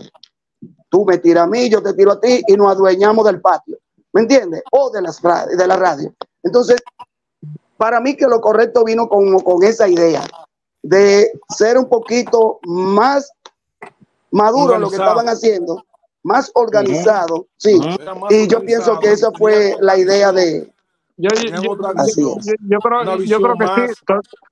Todo, empieza por, el amor. Es lo, único que ya tú sí con, una idea de que, mira, eh, hay que, hay que cobrar por esto. Al principio tú no lo empiezas así, pero tú le vas buscando la, tú, le vas buscando la forma. Tú dices, ok, porque tengo que invertir. Entonces, si tengo lo, importante para hacerlo de uno es invertir, pero si tengo que invertir, ¿cómo lo voy a buscar? ¿Tú me entiendes? Entonces hay, hay que buscarle la vuelta. Digo, ok, yo hay, muchas de las cosas fue dentro digo, hay que cobrar tanto porque hay que buscar tanto para ponerlo, ¿tú me entiendes? Y si, y si ninguno lo tenemos, hay que buscarlo. Entonces son tantos o lo que sea, pero hay, hay, había cositas, un ejemplo que si había que hacer un, un CD bien hecho, o si había que ir a materializarlo a Estados Unidos, eso había que buscarlo, había que hacer esto, entonces por eso uno tenía que ponerse en su mente, ok, vamos a hacerlo como compañía, como, como, como lo que uno ve, como sello diquero, porque como te digo, yo vi errores que ustedes cometieron también en un futuro, en un pasado. Porque yo, le, y, yo le, decía al mismo núcleo, núcleo, ¿por qué no se hace esto? ¿Por qué no se hace lo otro? Cuando yo, antes de, antes de lo correcto, yo empecé, le digo, núcleo, por aquí se hacen, todo, el mundo hace, hace un disco, hace una vaina, pero aquí no se hacen producciones. Ya LX tenía, había hecho su, su primer, el, el, el primer cassette de la República Dominicana, ya el campamento, tú me entiendes había hecho su cassette en ese momento. En, CD creo que hizo los CD, pero en ese, en ese momento precisamente yo le digo, Núcleo, vamos a hacer, vamos, vamos, Carlos Tujay, claro, Carlos Tujay ya era una superestrella, Carlos Tujay está en la televisión con video y de todo. Pero, ¿me entiende? Pero Ustedes, ustedes empezaron con algo nuevo, ustedes vendían discos por internet, ustedes estaban bien organizados. Sí, ya a lo mejor yo vine como de una generación diferente, decía, ok, yo comencé con la primera página de internet, digo, así, comenzamos, hicimos la, primera página, hicimos esto, y a veces uno lo, yo mismo trato de hacer muchas cosas, de buscar, ok, ¿qué no se ha hecho? Hay muchas cosas que a lo mejor a veces sonaban, tú sabes, de que chicle, porque a veces la gente es con la entonación que le dan. Nosotros somos los primeros en esto, tú me entiendes, pero no es de eso que se trata. Yo lo que trato de ver qué no se ha hecho. Y digo, bueno, si no se ha hecho esto, vamos, vamos a tratar de hacerlo. No para ser uno lo primero, sino para que se haga. Y a lo mejor uno, uno le enseña, uno le enseña a la gente por donde el camino, por donde un camino, tú me entiendes. Pero que todo va bien. Si tú te pones a, chequear, porque mira qué sucede. Se supone que cada vez que uno hace algo, hay que ir haciendo lo mejor. Por ejemplo, nosotros salimos en un tiempo, tratamos de hacer lo mejor de ese tiempo. Luego iban saliendo otros grupos y lo iban haciendo mejor que nosotros, y así, lo, y, así, hasta que ustedes llegaron y lo hicieron mejor que todo lo que habíamos eh, comenzado, comenzado el camino. ¿Tú entiendes? Y, como te digo, todo, para mí, lo, para mí lo mismo todo. Uno dice, mira, está todo, pero ustedes también fueron parte de esto y ustedes fueron inspiración de uno también para uno poder hacerlo, porque ya ustedes pusieron un... El grano de arena. Y, no solo el grano de arena, ya ustedes pusieron una raya. Tiene que ser de ahí para allá. ¿Me entiendes? Es lo que te digo, exacto. Tiene que verse. no como el no como en CD que venir a justificar de que porque el, el, video de él tiene más calidad que el de Tribu Rebelde, el del, el del primero. Porque se hizo años después. Porque años, un álbum, años después. Un álbum, pero es lo que estamos hablando, es decir, se supone que, que en el 89 no es lo mismo que el 2024, ni es lo mismo en el 90. La, cosa la calidad tiene que ser diferente por obligación. Claro, claro, ¿no? Y, como te digo, la, fecha, al final del día, si tú quieres decir algo de que, ok, somos los primeros, la fecha es la que va a hablar, tú me entiendes, porque si, si tú hiciste uno en el, en el 89 y el otro lo hizo en el, en el 97, ah, el primero fue, ahora ya que el otro tenga más calidad, ya eso es diferente. Un ejemplo, nosotros mismos cuando hicimos el video, el video de Soy, de, Soy del Medio, nosotros creímos, tú sabes, fue a mí el que hicimos un video de calidad, una, una publicitaria, pero no significa, no significa que realmente somos los primeros, ¿tú me entiendes? no significa que... Es que también la tecnología es diferente. Claro. La tecnología, por ejemplo, va creciendo. Nosotros hicimos un video, el cual fue Joselito Gil que lo grabó y él lo editó él mismo. Joselito no tenía, vamos a poner, las condiciones para editarlo. Pero él, Yo no sé cómo él hizo eso. Él lo hizo. Entonces, después decidí, coge el mismo Joselito Gil. Yo le puedo explicar porque yo editaba, yo editaba video también. Escúchame, de televisión que sí tienen la facultad para editar, y tienen, tienen, tú sabes, los aparatos, y lo edita un tipo que también sabe bregar con eso. Pero eso. Disculpa, X. Disculpa, X. ¿Sabe cómo lo hacía? Era de, de, de, VHS a VHS, porque yo lo hacía. ¿Entiendes? Era de VHS con un, con un televisor blanco y negro. Ya tú sabes, de eso de que había que aprenderlo media hora antes, de los barrigones. Y de, de, de, VHS a VHS, entonces lo editaba. Iba, dejaba que corriera y lo iba editando, que era muy difícil. Entonces hay que darle su mérito a ustedes que hicieron eso en esa época. De verdad que, nosotros sí, donde yo me nosotros, ellos eh, influenciamos para que ellos lo hagan también. Exacto. Porque ellos no, ellos no estaban, eh, es decir, lo más lejos que ellos tenían era que se podía hacer aquí. Porque uno veía videos de fuera, ¿entiendes? Uno veía los videos de los negros, de los prietos y la vaina, y mucha gente pensaba que aquí no se podía hacer la cosa. Yo hice, un, yo hice, un, yo hice un, el, primer, el primer, por ejemplo, la primera producción de rap y mucha gente pensaba que aquí no se podía hacer eh, una cara. Pero él dijo que no, que eso es un mistake. No, porque él quiere minimizar todo. Yo quiero mucho otra basura que personal en contra de NCD, real, real. NCD yo lo estimo muchísimo. ¿De quién? De MCD. NCD, la etiqueta negra. Yo vi una Están hablando en el chat, eh, hay alguien escribiendo y puso MCD. Sí, oye, una entrevista. La etiqueta, la etiqueta negra. Le hicieron una entrevista de una hora y yo no llegué ni a 15 minutos viendo eso, de tanta mentira que habló. Pero ese no es el tema ahora. Eh, porque coño, bárbaro, tanta mentira va a seguir. Yo quiero mencionar a una gente. ¿Tú le, vas a, ¿Tú le vas a mandar el bombazo en el disco? ¿Qué lo va a hacer? ¿O tú estás durando no, porque él dijo que me iba a tirar, eh, que, que, responda. Bueno, dice que, que dicen que el que da adelante da dos veces. Está bien. Así que... que me tire adelante. Pero que él no sabe que él está bregando con un. Oye, pero aquí, antes, soy yo. antes de que tú comiences a mencionar, perdóname, Tony, eh, ¿tú crees que los medios de comunicación eh, están apoyando el rap de la misma forma en que apoyaron tu grupo en aquella época? ¿Cómo, te digo? Yo, yo, yo, creo que sí, yo creo que hasta más, porque aquellos tiempos ellos apoyaron a uno, pero también no fue tú sabes, solamente de que, que, apoyo así también, es como te digo, un negocio, uno iba y pagaba por la radio, ¿me entiendes? Porque uno pagaba, uno pagaba su payola, porque había gente que se, que se, lo, que, se lo ponían a uno por, por, heavy, pero había otra gente que decía, no, son tantos, ¿tú me entiendes? Y normal, y uno, eso, eso, era parte, eso era parte del trabajo, porque antes no había el internet, no era así, antes tú tenías que ponerlo en la radio, esa era la manera de sonar, entonces, ¿cuánto era?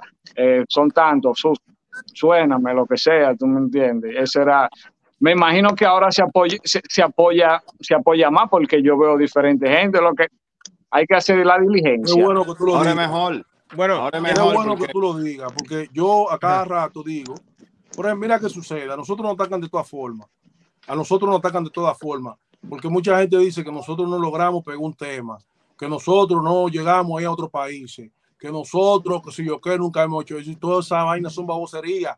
Aquí, con Tribu Rebelde, pegamos cuatro contra el mundo en todos lados. Eso fue un solo bombazo, sin ir a La radio, calle te llama, duró un esa vaina a nivel de calle. Oye, a nivel de calle.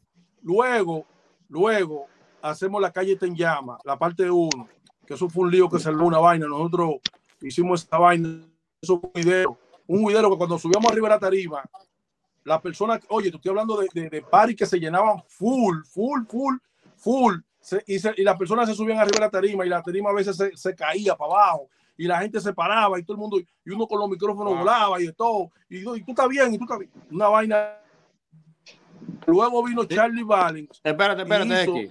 Hablando de eso, Charlie Valens hizo, no no, una producción ah, pues, prácticamente de diferentes raperos. Y ahí entonces, cada uno de nosotros tenía un, tema. Eury tenía Sarandonga, que es el tema que está diciendo Tony Hashboom, y ese tema se pegó en el país completamente.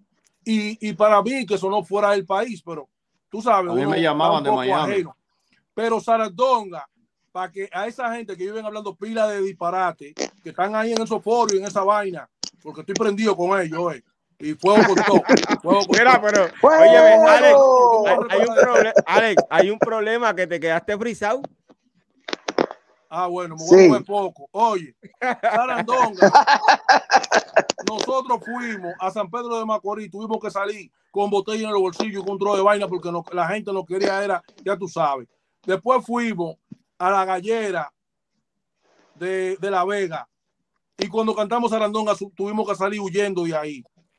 Huyendo. Nos paramos en una bomba que había como un food shop y ahí nos persiguió la gente y tuvimos que irnos huyendo. Y la gracia a Dios que yo llevé unos cuantos CD y le di los CD a un, a un, a un tipo que estaba de lo que estaba ahí. Y el tipo. un allante. Pasó, ¿eh?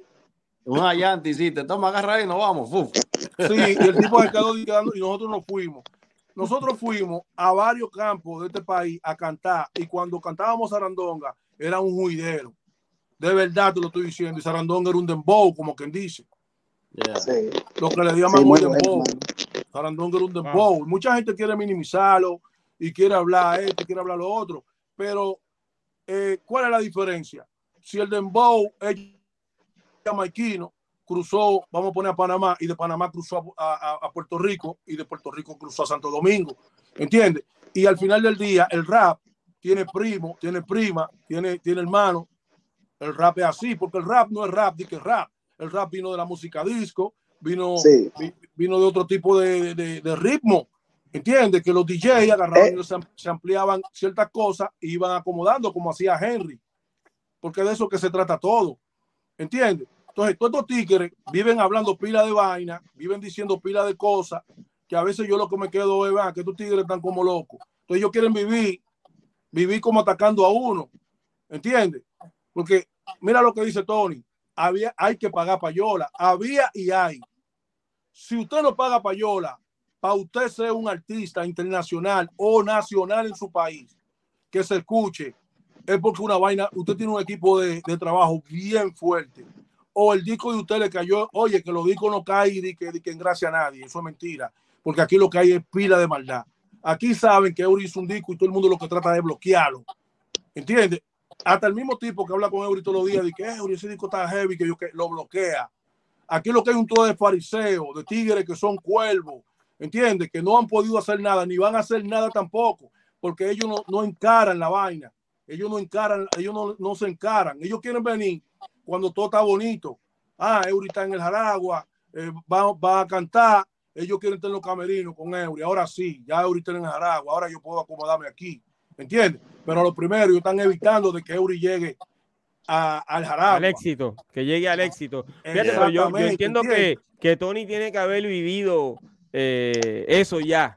Yo entiendo que eso que está mencionando Alex, eh, ya Tony tiene que haberlo vivido, inclusive donde está, porque eh, Tony sigue trabajando.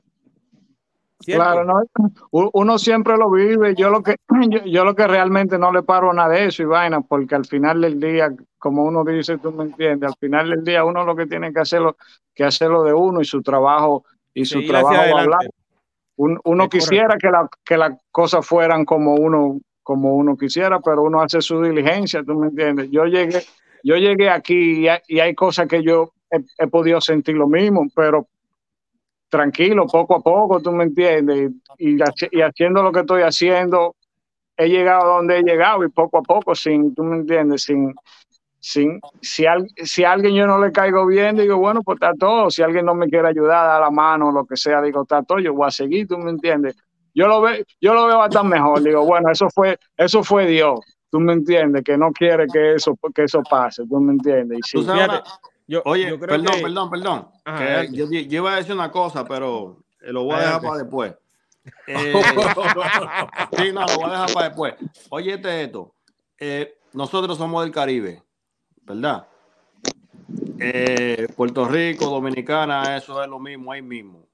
Al final, cuando tú haces los cálculos, porque para los que no lo sabían, mis abuelos vinieron de Puerto Rico que eran pecadores y de parte de mi, mi abuela eran eh, cocolo negro ingleses. De ahí, de, toda esa isla. Nosotros somos del Caribe. Para que estén claros. Este, cuando yo llego a Argentina, que empieza a salir el Bluetooth, yo le pasé una canción a un chamaquito que él mismo fue que le dio, ven, que te voy a, voy a mandar esto para mi celular. Y él empezó a mandarle las canciones mías a los, todos los amiguitos de él. O sea, es la mentalidad. Tenemos una mentalidad que no nos apoyamos, pero ese tipo de gente sí apoyan. Ellos tienen como, oh, wow, el tipo canta y vive ahí cerca de mi casa. Eso es importante para ellos. Pero para nosotros en Dominicana, ellos, y aquí en Nueva York, porque aquí en Nueva York hay pila de aquerosos, eh, lo que dicen, oh, mira, eh, no, ese tipo de que de ahí, de que, que cantante. Oh, mira, yo tengo unos Jordan, él tiene uno, uno Adidas va a seguir. Sí, lo creen. ¿Tú me entiendes? Es una mentalidad asquerosa, X. Tiene uno Tony más caro que, pasa. tú. Entonces tú no eres artista por eso. Tú no eres artista por eso. Pero ¿qué tú tienes que decir en el micrófono para tú ser lo que yo estoy aquí en la tarima? Es que los artistas no son ricos. Ninguno de los artistas, la mayoría, ninguno han sido ricos. La mayoría de los artistas han salido de la pobreza, eh. Y la mayoría de gente que son millonarias, ricas, que tienen cuartos que ni se conocen, también fueron de la pobreza. Todas esas personas que hoy en día son, lo, por ejemplo, las siete familias, fueron gente que desde, temprana edad lo que estaban era tratando de luchar por un, un, ideal. Tenían una idea, una vaina, y ahí, ahí se mantuvieron ahí, ahí, ahí, ahí, luchando y luchando, luchando y luchando. Y hoy en día ellos son los poderosos. Pero yo Oye, no, tenían nada. Aquí. Oye, esto, aquí en Manhattan, en Manhattan, tú ves tipos que son actores multimillonarios montados en un tren. ¿Por qué? Porque ellos usan la lógica. Oh, bueno, voy a llegar para Manhattan, ahí no hay parqueo. Déjame montarme aquí en este tren. Y no le dan mente a nada. Porque ellos saben lo que son y están claros de lo que son. ¿Me entiendes? Entonces, cuando eh, esos son gente que no viven en complejo, no viven en el mundo artificial. Yo tengo tantos millones, que si yo, que. ¿Qué millones de millones? Tú te mueres ahorita y te jodiste. Otro se lo goza de lo de perico o de lo que sea. Oye, pero eh, eh, volviendo al tema eh, que trajo Alex. Alex, yo creo que básicamente si existe tanta gente hablando de, de, la vieja escuela, de lo que tú hiciste, de lo que hizo Eury y Henry y Tony, yo creo que básicamente lo que estás haciendo ahora causa efecto, ¿sabes? Está, está moviendo eh, esa masa porque de alguna forma u otra eres eh, tema de conversación, ya sea en los chats o, en las redes sociales. Yo siempre recuerdo un, refrán que dice que los perros ladran porque tú estás caminando. Si tú te detienes, ese perro no ladra. Y siempre lo he visto de esa, de esa misma forma. Eh, mientras tú estás haciendo algo, eh, independientemente ellos eh, te apoyen o no, saben que tú estás moviéndote, que estás haciendo algo. Ellos qué van a hacer? Van a seguir ladrando. Como dice Tony, tú tienes que seguir en la tuya y seguir para adelante. Lo mismo pasa con Eury y todos los que pertenecen a la vieja escuela. Sí creo que lo que debe existir es una unión entre todos ustedes. Eh, hoy faltó, hoy faltó este eh, bueno, no faltó, básicamente se me olvidó invitarlo. Eh, eh Fausto Don Jay, eh, esta tarde entrevisté a, Nani. Yo sé que hay otros raperos, DJ Raymond, ese, ese corillo de gente que se ha mencionado aquí, esa gente, esa gente hay que, hay, que, hay que buscarlos. Entonces, juntos comenzar a hacer proyectos y demás que puedan educar de alguna forma u otra a esas nuevas generaciones. DJ Rafa es muy importante porque DJ Rafa es, muy, es un conocedor de muchísimos grupos. Aparte de que DJ Rafa es igual que el maestro Henry. Yo iba de DJ Rafa, oye, la primera, el primer caso se hizo, la primera producción se hizo. Yo estaba, yo estaba era con Eury en un proyecto de Merenhouse, oye. Oíste, con un tigre con todos los millones del mundo. Oye, eh, pasa algo y yo digo, eh, pues, yo digo, Eury, pero que yo estoy como loco, porque, oye, yo era de que anti, anti toda esa vaina, de que música, tú sabes. Y yo digo, va acá, si vamos a poner el amiguito tuyo, vamos a poner DJ Rafa, a ver si él me puede juquear para yo grabar mi vaina. Yo, qué. Eury, Eury estaba un chingo alejado de mí, porque Eury pensaba como que yo estaba aquí ya con él por lo que sucedió. Pero yo no me quillé con Eury, al contrario. Para que tú veas cómo son las cosas, Eury me lleva para Rafa. Cuando grabamos la primera canción, yo digo, oye, sería heavy yo hacer como, como, como una producción, una vaina aquí. Rafa me dijo, Alex, eh, venga, que aquí comemos arroz blanco con, con guineo, compramos guineo y vaina. Y, con huevo también. Y, y, y, cada vez que yo iba a grabar un disco, ahí estaba Eury, todos los días estaba Eury conmigo. Oye, y estaba en la vaina de Merenhouse, que tenía que ir. Eury soltaba la vaina de Merenhouse para quedarse de que con nosotros en la vaina de rap. Entonces, ¿qué te, quiero, qué, qué te quiero decir? Eh, yo no tengo cómo pagarle a DJ Rafa. Es decir, a veces se han, se han malinterpretado muchas cosas, tú sabes. Eh, hay momentos a veces que te están entrevistando y muchas veces tú vas a decir algo y tú sabes que cuando te están entrevistando varias personas, a veces fulano te pregunta una vaina, cuando tú vas a hablar, el otro te pregunta otra cosa y a veces como que te, te turban, te turban la mente y tú no, no puedes hablar bien. Yo soy una persona que con respecto a lo que tú estás hablando, yo estoy claro de qué es lo que ¿Tú entiendes? Yo yo, eso está bien, de que ellos estén hablando en los foros, de que ellos estén con esa, con esa vibra en los foros, pero yo digo, ellos son de la misma generación que nosotros, la mayoría de ellos.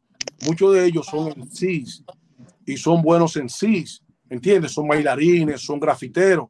Ellos no conocen porque nosotros hemos pasado por muchísimas vertientes. Entonces, yo lo que digo es, está bien, acaben, no hagan toda la vaina, pero compartan, comenten, den like, por lo menos apoyen a uno en algo. Entonces, ellos están como de una forma, como que quieren destruir a uno, ¿eh? ¿entiendes? Eso está mal. Entonces, nosotros somos los sí, vamos a poner que estamos en la vuelta. No meten en uno de esos foros. De una vez lo que nos quieren es acabar. Todo el mundo nos cae encima y con una jodedera y una vaina. Eso no está bien. Una vez al difunto Sandy en sí, yo lo metí en un foro y cuando él cayó al foro, es decir, en el sentido, en un foro de WhatsApp, y él cayó, frum, y cuando él vio que lo abarcó todo el mundo, él dijo, hey, está bien, guay, porque el tipo, Dios lo tenga en gloria, era muy, más, más inteligente que, que él, yo he conocido muy poca gente. Y el tipo dijo, no, está bien, uh, eh, eh, gracias, ustedes saben, Dios lo bendiga mucho, voy a tener que salir. Y se despidió. Es decir, saludó y al mismo tiempo se despidió. Fum, y salió del coro. Porque primero comienza todo muy heavy y después te cae encima. Entonces, está bien. Yo nunca me he frenado trabajando. Mira, yo soné aquí con muchísimos temas que mucha gente a veces se quiere venir a hacer loco. ¿Entiendes? Y quiere venir y que como Alex se quedó en Viva Rap 89 o Alex se quedó en Tribu Rebelde. Pero Alex, mira cómo dice Tony Hashboon, que debe de ser, Tony Hashboon debe de ser, ¿me entiendes? Eh, un ejemplo a seguir. Porque Tony Hashboon viene de un grupo que prácticamente venimos en guerra, como quien dice. Venimos en guerra con, porque con Tony es campamento y campamento estaba en guerra con nosotros. ¿Me entiendes? Más sin embargo, fíjate cómo él habla. Él pone, él pone el punto en la I, que no, que no lo hace ninguno de, de, de los otros panas. ¿Tú entiendes? Entonces, es que un tipo sincero. Oye. Ese es mi respeto 10, 40, Oye. 100 veces. Oye, esto X. Hay uno, él estaba en lo correcto, ¿verdad? Era de lo correcto. Y hay uno de lo correcto que yo le dije hasta barriga verde. Sí, de todo le dije. Pero mire, ese tipo está ahí y ese tipo hay que darle su respeto. ¿Por qué? Porque él no ha hecho eso de desafines. Aplauso, aplauso para él Se maneja, Él se maneja de otro, él se maneja como rap. Tipo es como es. No importa es, que, yo te tire a mí, no importa que yo te tire a ti, pero hay que hablar la vaina como son. Yo no te puedo dar mérito a ti, demeritarte. ¿Tú entiendes? Como tú estás diciendo, uno no puede quitarle, quitarle mérito a nadie, cada quien y cada y, cada quien ha, aportado a esto, tú sabes. Y, y, en verdad la cosa es que ninguno de nosotros tenemos problemas de que personalmente, de que para uno para uno crece una película cuando yo he tenido problemas con Alequio, o Euriusi o esto, fulano, y a veces por la misma música y el mismo ego, la misma cosa, tú me entiendes, a veces no hay ni siquiera un, un problema real, porque un problema real es que tú viniste y le diste un fuetazo a una gente, tú me entiendes. Ya cuando uno es joven está todo, pero ya uno como que ya está como grandecito para eso, tú me entiendes, para ya lo, lo que nosotros no podemos ayudar a cada uno y lo que, lo, que uno no se puede, tú me entiendes, mocharle la mano a cada uno, al contrario, ayudarnos si yo puedo aportar algo para tu carrera, tú me entiendes, tú puedes aportar algo para la mía, sin que, sin, sin, que, sin que no afecte a ninguno, porque tampoco, ah, digo, mira, si yo tengo que quitarme la comida de la boca, me la quito, pero muchas veces, tú me entiendes, digo, mira, pero déjame comer, tú me entiendes, pero si yo puedo, tú me entiendes, digo, no, pero aquí aunque se haga un galón de agua, a lo mejor el plato de comida es mío, pero aquí hay un galón de agua, búscate, búscate lo otro que yo, tú me entiendes, es aportar, buscar la forma de cómo uno, eso tú me entiendes. Eso es así. Oye, y yo doy fe de eso porque eh, a Tony, cada vez que lo llamo para eh, salir en este podcast, él dice que sí. Eh, eh, él ha estado yo creo que como tres o cuatro veces ya aquí. Eh, de verdad que sí, siempre me ha dicho que sí y al momento contesta. Y creo que tenemos unas horas de, de, de diferencia. ¿O no? Sí, sí, aquí son, seis horas. ¿Dónde está Tony? en Los Ángeles. Cuatro horas. sí. No sé cómo es eso allá. Wow. Sí, no, pero cuatro horas más. Un menos, menos. Aquí son las las 6:24. No, ya casi las 10. Oye, por eso es que él está tranquilo y se da bien. se, va a acostar más tarde. No, yo me acuerdo. Yo, me acuerdo cuando ustedes se van levantando y que mierda, me voy a levantar y yo voy a acostarme. Por eso a veces se me hace incómodo hasta comunicarme allá. Entonces, eh, me siento presente. al escuchar a Tony. Oye, fuera cotorra. No, no, igual créeme que, que, cuando Piro me dijo, mira, Juan, tengo, tengo unos colegas, yo mire los nombres. Eury, Alex, Henry del Tafón, le iba a anotar todo, porque como te digo, con, con Alex ya he compartido más, con Eury a lo mejor no he compartido así, ni con Henry, y es una oportunidad, una oportunidad para mí para compartir, ¿tú me entiendes? Nosotros nos, saludamos, nos saludamos cuando estaba Sabor Callejero, que tú fuiste con Anónimo en paz de cáncer. Ya, yo, yo, eh, eh, es, como te digo, yo sé que yo, sé que a lo mejor no hemos de que compartido así, que, que guau, pero sí, sí de alguna forma nos no, hemos, nos saludamos algo. Y como te digo, yo tengo conocimiento de lo que es. Al mismo, al mismo Henry, yo he oído muchísima historia de Henry con el dictador y antes del dictador, porque después el dictador llegó a lo correcto y ahí fue que él comenzó a hacer mucha historia, pero antes del dictador ya yo había oído también mucha historia, como te digo, allá era que era uno de los, de los sitios donde se grabó prácticamente la mayor parte de las canciones de allá. Óyeme, eh, mi gente, nosotros llevamos una hora 26, ¿ok? Eh, tenemos que ir eh, terminando el, el, episodio, pero no quiero terminar sin que Eury mencione los nombres que, o lo oh, que iba a decir que, que, que anotó en un, en un papel. Yeah. Yo sé que a, a, Henry, a Henry se le quedó, me imagino, como sí, personas más. Sí. Si quiere que al final, por favor, le puede Eury, yo quiero mencionar alguno para que no. Perdón que, que, te interrumpí ahorita, Henry, perdón, mala mía. No, no, no, no, no, tranquilo, mano, todo bien, todo bien. Adelante, Eury. Oye, este grupo es muy importante en mi vida porque antes de yo rapear, ellos me llevaban a los resorts que ellos hacían party y cantaban. oye, te estoy diciendo, antes de yo rapear, ellos hacían eso. En San Pedro de Macorís hubo un grupo que se llamaba Holiday Rap, ¿verdad? Y yo quería anotar los nombres. A lo mejor me puede faltar alguno, pero tengo cuatro aquí. Chuchi, que vive aquí en Long Island, Chuchi. El otro se llama Chichi, que es un DJ durísimo, DJ John. El otro se llama Yu Cañeja. Oye, los nombres, qué duro. Y el que hacía el Vivas cuando tuvieron en, en Viva Rap 89 se llama Leonardo. Muy duro, que te hacía los Vivas y que, que estaba bajo el agua y después subía y después subía y te lo tiraba y que, que estaba fuera del agua. Uno lo que era. Este uh, grupo fue muy importante porque cuando yo, eh, ya yo estaba en la capital, y ya yo era rapero, y volví para allá, y ellos supieron, oh, Eury es rapero, que sé yo qué, tú sabes, ya yo estaba en mi mundo con mi gente. Era una vaina bien chula, bien linda. So, eh, tenía que mencionar a esa gente, Holiday Rap, que fueron muy, que no lo mencioné en el documental que viene, porque se me pasó. Yo espero Cosa, tú, sabes, de atención, pero ese fue un grupo muy importante. Antes de. Yo estaba pensando que era, de que, era tu cabeza de rock. Yo te iba a decir, oh, sí, pero soy tu cabeza de rock alguna vez. O Holiday, no sé, había como una canción en inglés, ¿no era? Sí, Holiday era de, Ellos hicieron una parodia de mis Adidas, de más. Ah, ah de aquí de como. Sí, ellos hicieron una parodia y lo hacían en todos los me llevaban para todos los vainas, para todos los shows, eh, en resorts, ahí en, San Pedro de Macorís. Digo, mierda, qué bacano. Y ya a mí me gustaba esa vaina. Y ya yo estaba en la vuelta. Y digo, diablo, qué bacano. Cuando fui para la capital que conocí a Bon, le di a la vaina, pan. Ok, cuando volví para atrás, diablo, llegó el tipo en grande. Uh, uh, uh. ¿Tú me entiendes? Perdona que te interrumpa, Uso. Me gustaría que tú entrevistas a Ledesma, a Héctor Chapman. Eh, a Chapman. Héctor Chapman.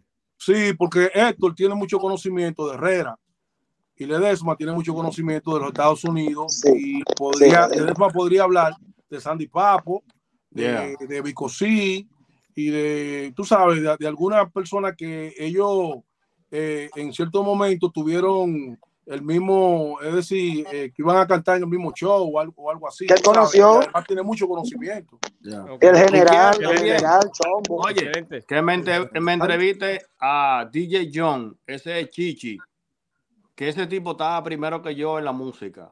Voy a hablar Ese no era el que, el que, el que te llevaba a, a lo, el que hacía los eventos. En San Pedro de Macorís. En San Pedro, ok. Después de, de Ramón. En 30-30, yo me acuerdo que fuimos. Él lo hacía. Wow. Hacía los wow. eventos, todo, Henry. patrocinación y todo. Señor, ordene. Menciona eh, por lo menos una página. no, yo voy a mencionar. Usted sabe que próxima... se me quedó. Ajá. Sí, sí. Sí, voy a mencionar algunos rápido porque sé que el tiempo es oro. Un, por ejemplo, eh, yo tenía a, también a Tribu Norte, que estos muchachos eh, fueron gran fajador y fueron de los que cogieron susto con, con Beethoven eh, cuando estaban en lo crudo, eh, que no podía mencionarlo, eh, Beethoven Villamán, que lo ha dicho, que ellos se atrevieron a, a, mencionarlo en una de sus canciones y que mencionaba lo crudo, había que salir corriendo. O sea que eran, eran terribles los muchachos.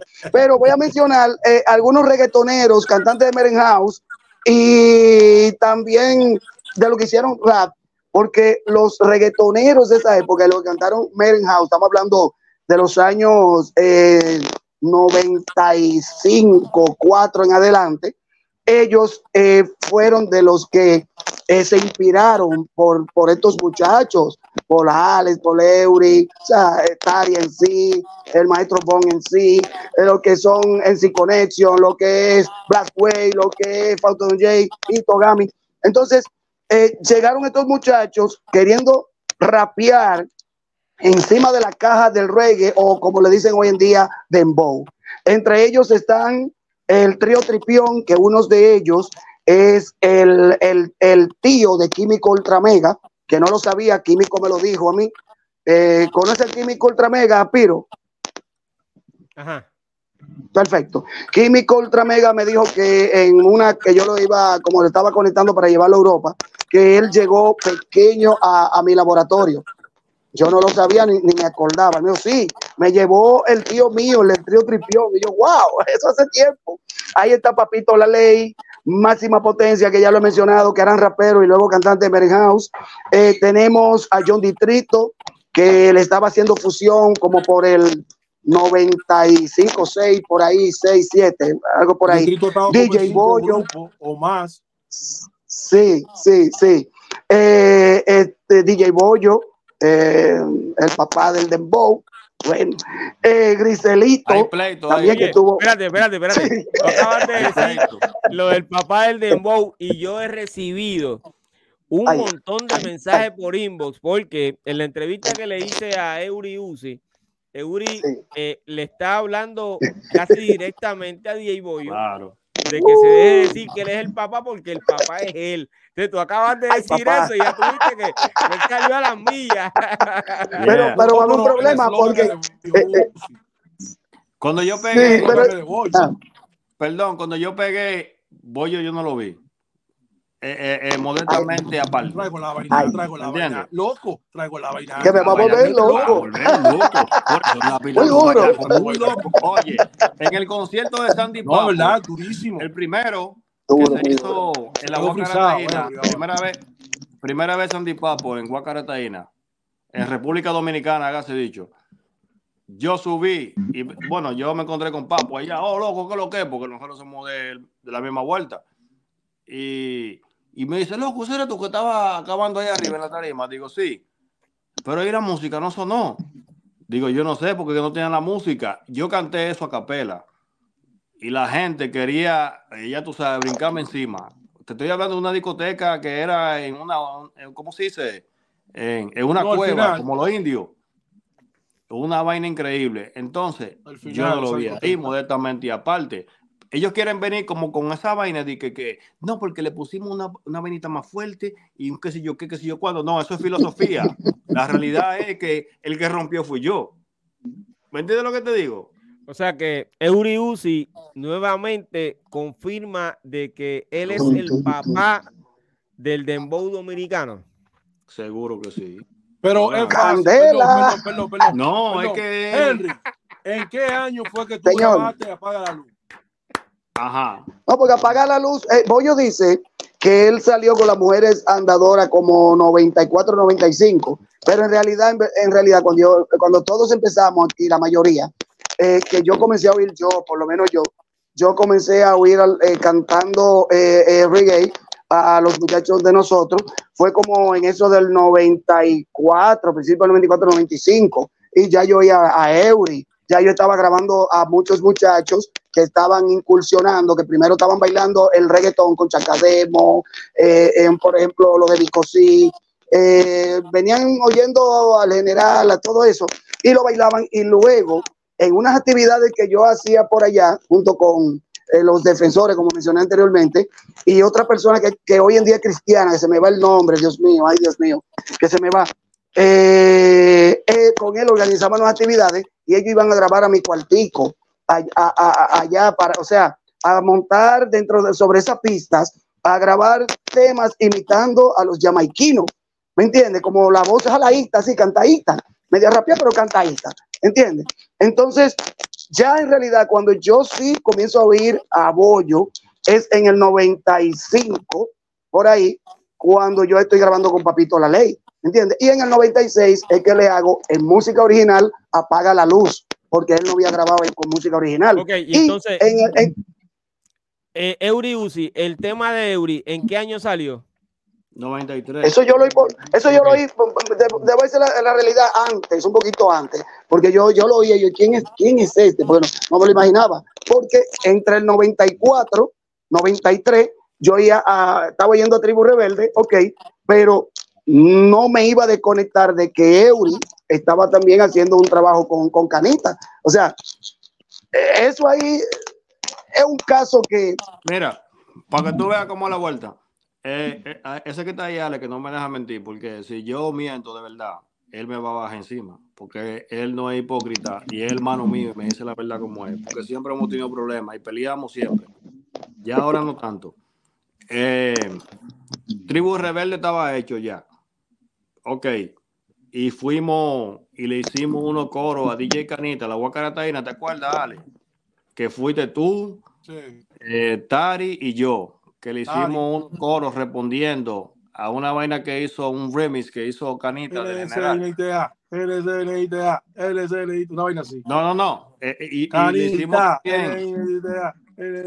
una vaina así. El otro que decía de que el caramelo, que lo pusimos de que mamá, Ok. Ah, Exacto. Ya le paraban la música y la gente voceaba. Y la gente gritaba que él lo cogió de la discoteca. Él puso los micrófonos preparados para cogerlo de, la discoteca. Entonces, ya de ahí, lo que seguía de, los mix que hacía Canita, ahí salí yo. Eh, ¿Cómo te digo? De tan seguro que estoy, a los DJs le llegaba siempre la cosa eh, eh, a tiempo antes de que pegara los DJs, le llegaban los discos a tiempo. Porque la, casa discográfica los mandaba a todos los DJs, todo el que quisiera cogerlo, y no se sabía si iba a pegar. Entonces después pegaba.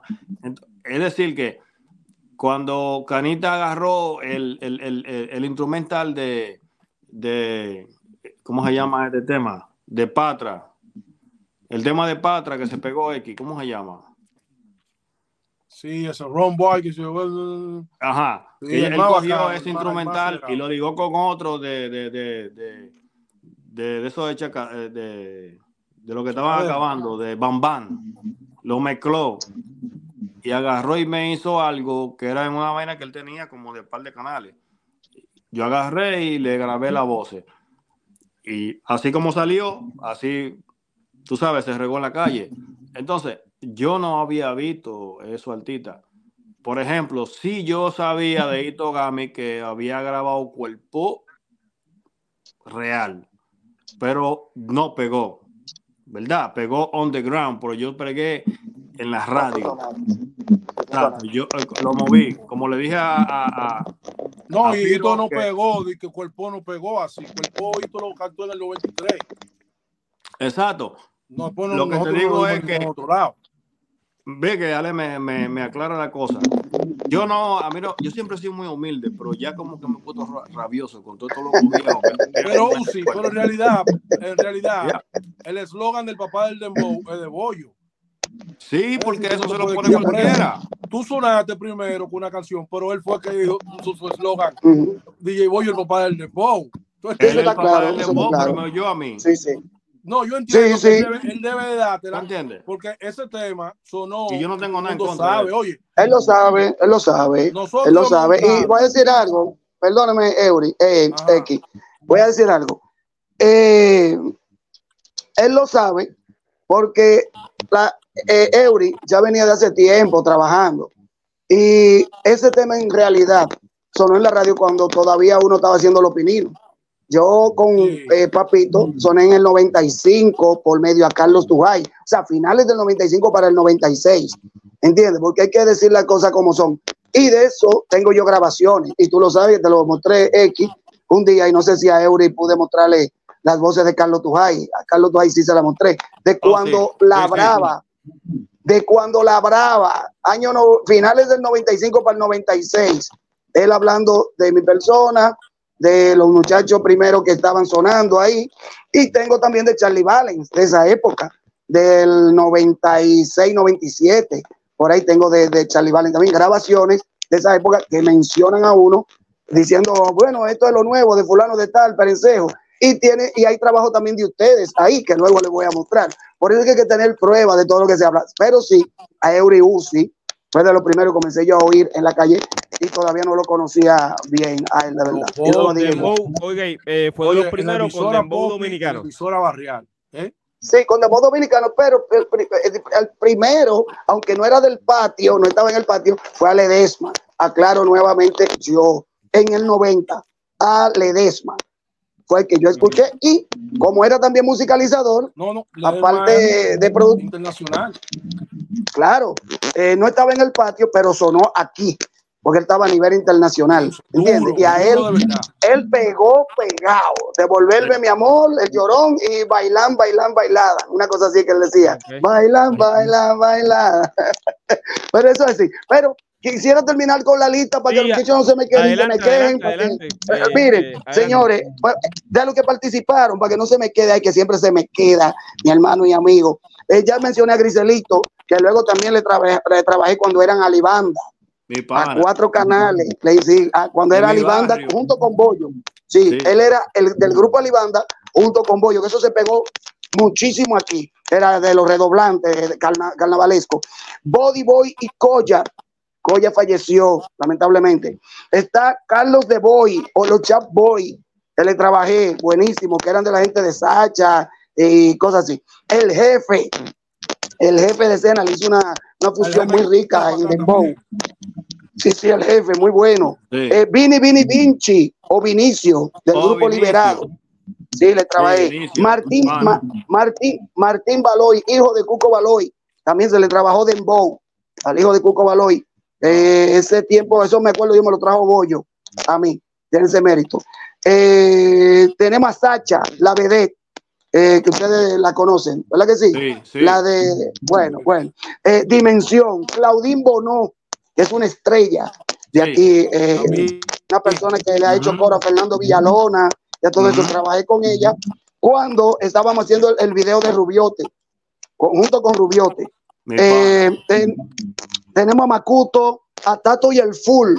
Tato y el Full fueron el, el, primer grupo, digo yo, ustedes me van a decir si así o no así, pero esto está en el periódico, lo tengo en el periódico, que ellos me agradecen, que salieron en HTV, o, ustedes tienen otra forma de decirlo, que es un canal internacional eh, muy conocido eh, de América Latina.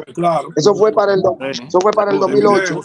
Yo le Perfecto. Tenemos el grupo urbano, a donde está White Gold, T-Rap y otros muchachos más. Es un grupo internacional de aquí, hay parte de ellos aquí, pero el líder venía eh, de, de, de, Estados Unidos a grabar conmigo aquí. Joel y Polo que también por igual, un grupo que era eh, internacional, a donde hicieron también en, alguna ocasión featuring con Polaco y cosas así, yo le grabé alguna producción y le grabé algunos temas y se lo llevan fuera del país. Ahí está, tenemos a Nandaya, Danny Boy, Microman, que trabajamos en Mambo para todo el mundo con Microman, durísimo, trae muy, duro. 24 quilates de donde sale Dixon Wall. No sé si ustedes, saben quién es Dixon Wall. ¿Verdad que sí?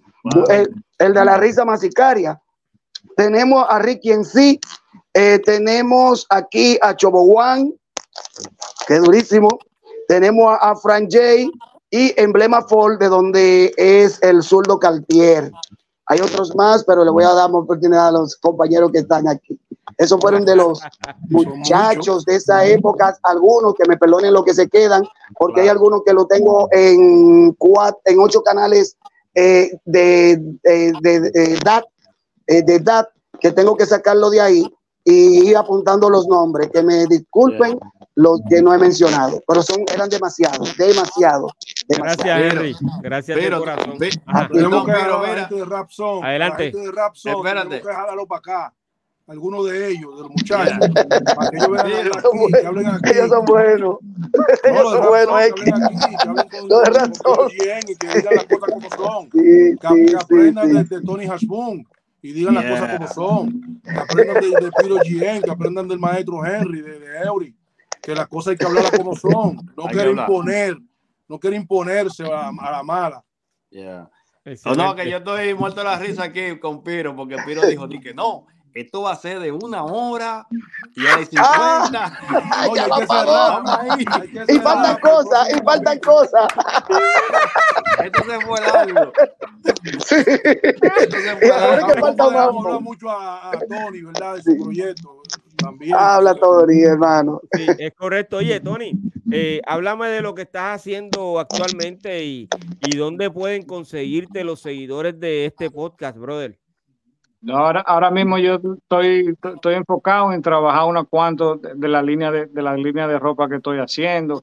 También estoy, estoy trabajando con unos cuantos con unos cuantos de los raperos que uno que, que, que uno cre, que uno creció aquí de los morenos, tú me entiendes, estoy trabajando directamente con ellos. Eh, incluso te, tengo unas cuantas canciones con, algún, con, con algunos de ellos que ellos me han jalado para su proyecto y eso y wow y aquí en, en, Los Ángeles buscando, buscándole la vuelta y, viendo también la forma, a mí me encanta, a mí lo que me gusta es ayudar a la gente y, colaborar y, ver la forma y eso, Y, eso me y eso me mantiene siempre en haciendo nuevos proyectos. A veces uno no puede estar hablando tanto porque ahora mismo tengo que ir para el día a la corte y cada vez que va, tú me entiendes que no, estoy haciendo, ni haciéndole en, el internet, porque cada vez que va, la última vez que posteé algo fui a Colombia y en la cual tú fuiste América del Sur completo, tienes que buscar esto. Digo, pero bueno, jamás no me entiende, digo, mejor no, no, no hago nada. Pero ¿cómo es eso? Eh, eh, eh, vamos a hablar en código. Tú tienes la vaina de los niños. Sí, no, no, pero si, si, si hablas en... iguales. Mira, el código cuando, cuando ay, salgamos ay, de, de, de, del en vivo, que el código se habla ahí. ay, señor. Óyeme. Ya tú sabes que lo que. Pero entonces, eh, Tony, ¿dónde te pueden conseguir los seguidores de este podcast? Tony Hasboom, pueden entrar a mi página, tonyhasboom.com, eh, o pueden en Instagram, lo que sea, Tony Hasboom, así mismo, so, so, so, solo eso, donde, donde sea. Excelente. Eh, Henry, ¿dónde te pueden conseguir? Así mismo, Henry Fuerza Delta o arroba Henry Fuerza Delta. Es lo mismo todo. Wow. Eh, ahí estamos la soledad. Bueno, ahí yo le escribí arroba Euri Uzi, Euri con Y y Uzi con I latina. Excelente, brother. En todas las redes sociales. En todas partes, parece. Alex. Todo. Mamandini Record. Mamandini Record. Me la paso Mamandini. No, ah, bueno. Mira, eso se va a quedar para cuando volvamos de nuevo. Okay. Sí. Parte, par de vaina bacana. Excelente. Óyeme, ten, oye, no se vaya nadie. Tengo una llamada ay. de DJ Boyo, ¿ok? Estamos en vivo. Ay, ay, ay, ay, ay, Déjame decirle. Boyo, quiero que sepa que estoy en vivo, ¿está bien? Estoy en vivo, tengo a tus colegas aquí. Eh, salúdalos. Aquí está dime, Eury, dime, Ale, dime. Pues, ¿Qué lo que es? Mi gente, comandante. Esto es en vivo, ok. Esto está pasando. Bueno. No está planificado, ok. No, conozco, es la primera vez que, que, veo a este caballero eh, a través de, eh, de videollamada.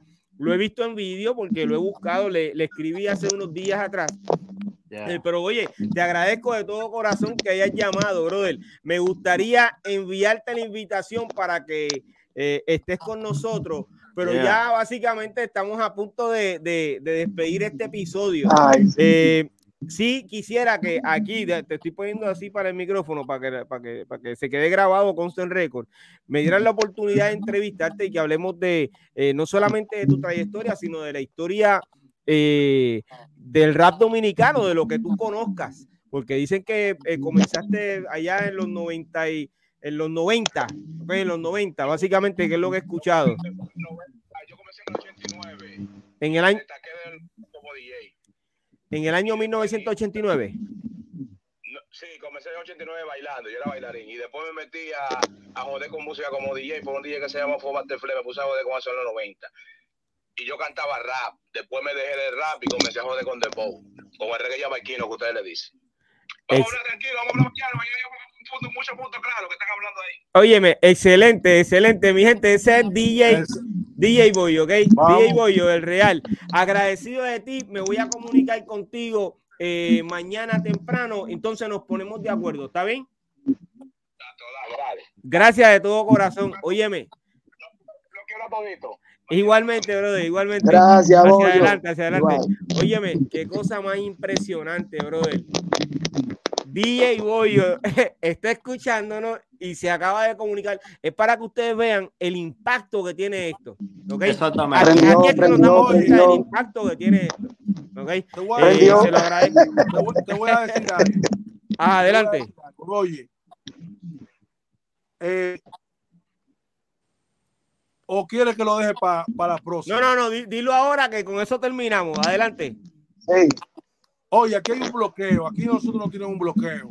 A los foques, a Frank, Luis Nicolporán, Capricornio y demás y demás plataformas digitales.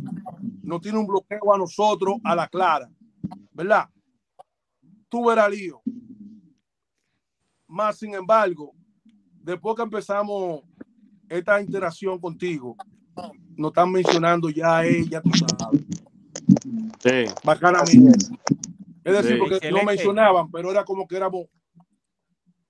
Pero para que tú entiendas algo. De mala forma. Es decir, es, decir, es decir, esos tigres están hablando, es internacional. Ahorita ellos van a montar un par de vainas de lo que está pasando aquí y no simplemente lo van a escuchar los dominicanos, ¿entendiste? Entonces, por ende, ellos están hablando, ellos, están buscando la forma ahora. ¿Tú entiendes? Es decir, que lo que tú estás haciendo es una bendición, hermano. Yeah. Por eso es que no se puede, perdón, no se puede estar hablando eh, eh, basura cuando una persona viene de fuera y le demuestra amor a lo tuyo interés tú venías a hablar un disparate. No se puede hablar disparate. ¿Por qué? Porque hay que eh, darle la verdad a la gente que se interesan para que lo puedan eh, mover fuera. Eso es lo que está pasando con nosotros. ¿Me entiendes? Por ejemplo, oye, allá han hecho muchísimos documentales y vaina. Yo salgo en uno que ni ha salido. Pero contigo salgo porque Alex habló contigo y fue como una cadena, ¿me entiendes? O sea, estamos en busca de la verdad. Queremos que los chamaquitos de antes entiendan Conozcan. Lo, que, pasó y cometan menos errores y se instruyan. ¿Me entiendes? Eso es lo que queremos. Eso es así. Oye, yo le agradezco a todos ustedes por estar aquí esta noche. De verdad que sí. Eh, gracias, gracias, gracias de todo corazón. Saludo a nuestros hermanos dominicanos a todos los que son raperos y, los que están en el dembow, eh, también a, Nación Playero que estuvo escribiendo aquí eh, hace unos minutos. Gracias a todos y a DJ Boyo que se comunicó, o sea que esto está caliente, ¿ok? Eh, tú prendiste fuego. Aquí el fuego. DJ Boyo de nosotros. DJ Boyo de nosotros. es nuestro hermano, nuestro hermano. Yo lo quiero muchísimo a él. que cuando, cuando yo salí. Yo hermano de nosotros, pero tiene que correr la verdad, la verdad. Porque nosotros hicimos. Bueno, hicimos. El anuncio. Nosotros fuimos la cara, oye, del canal número uno que hay aquí en Santo Domingo, que se transmite, tiene 88 canales fuera de este país, que es el canal 5, y fue con la música de DJ Boyo, ¿entendiste? Una música que, él no, que, él no, que él no dio a nosotros. Yeah. Ok, excelente. Pero entonces en la próxima ocasión eh, vamos a hablar sobre eso, ¿ok? Así que gracias a, todos por mantenerse conectados con nosotros en un episodio súper especial, mi gente, donde logré reunir nuevamente a los pioneros del rap dominicano. Ha sido un honor explorar las raíces del movimiento con estas leyendas. Que la música siga siendo el vínculo que nos une y el motor que impulsa la historia del rap y la música urbana en el mundo, ¿ok? Hasta la próxima. Nos fuimos, mi gente.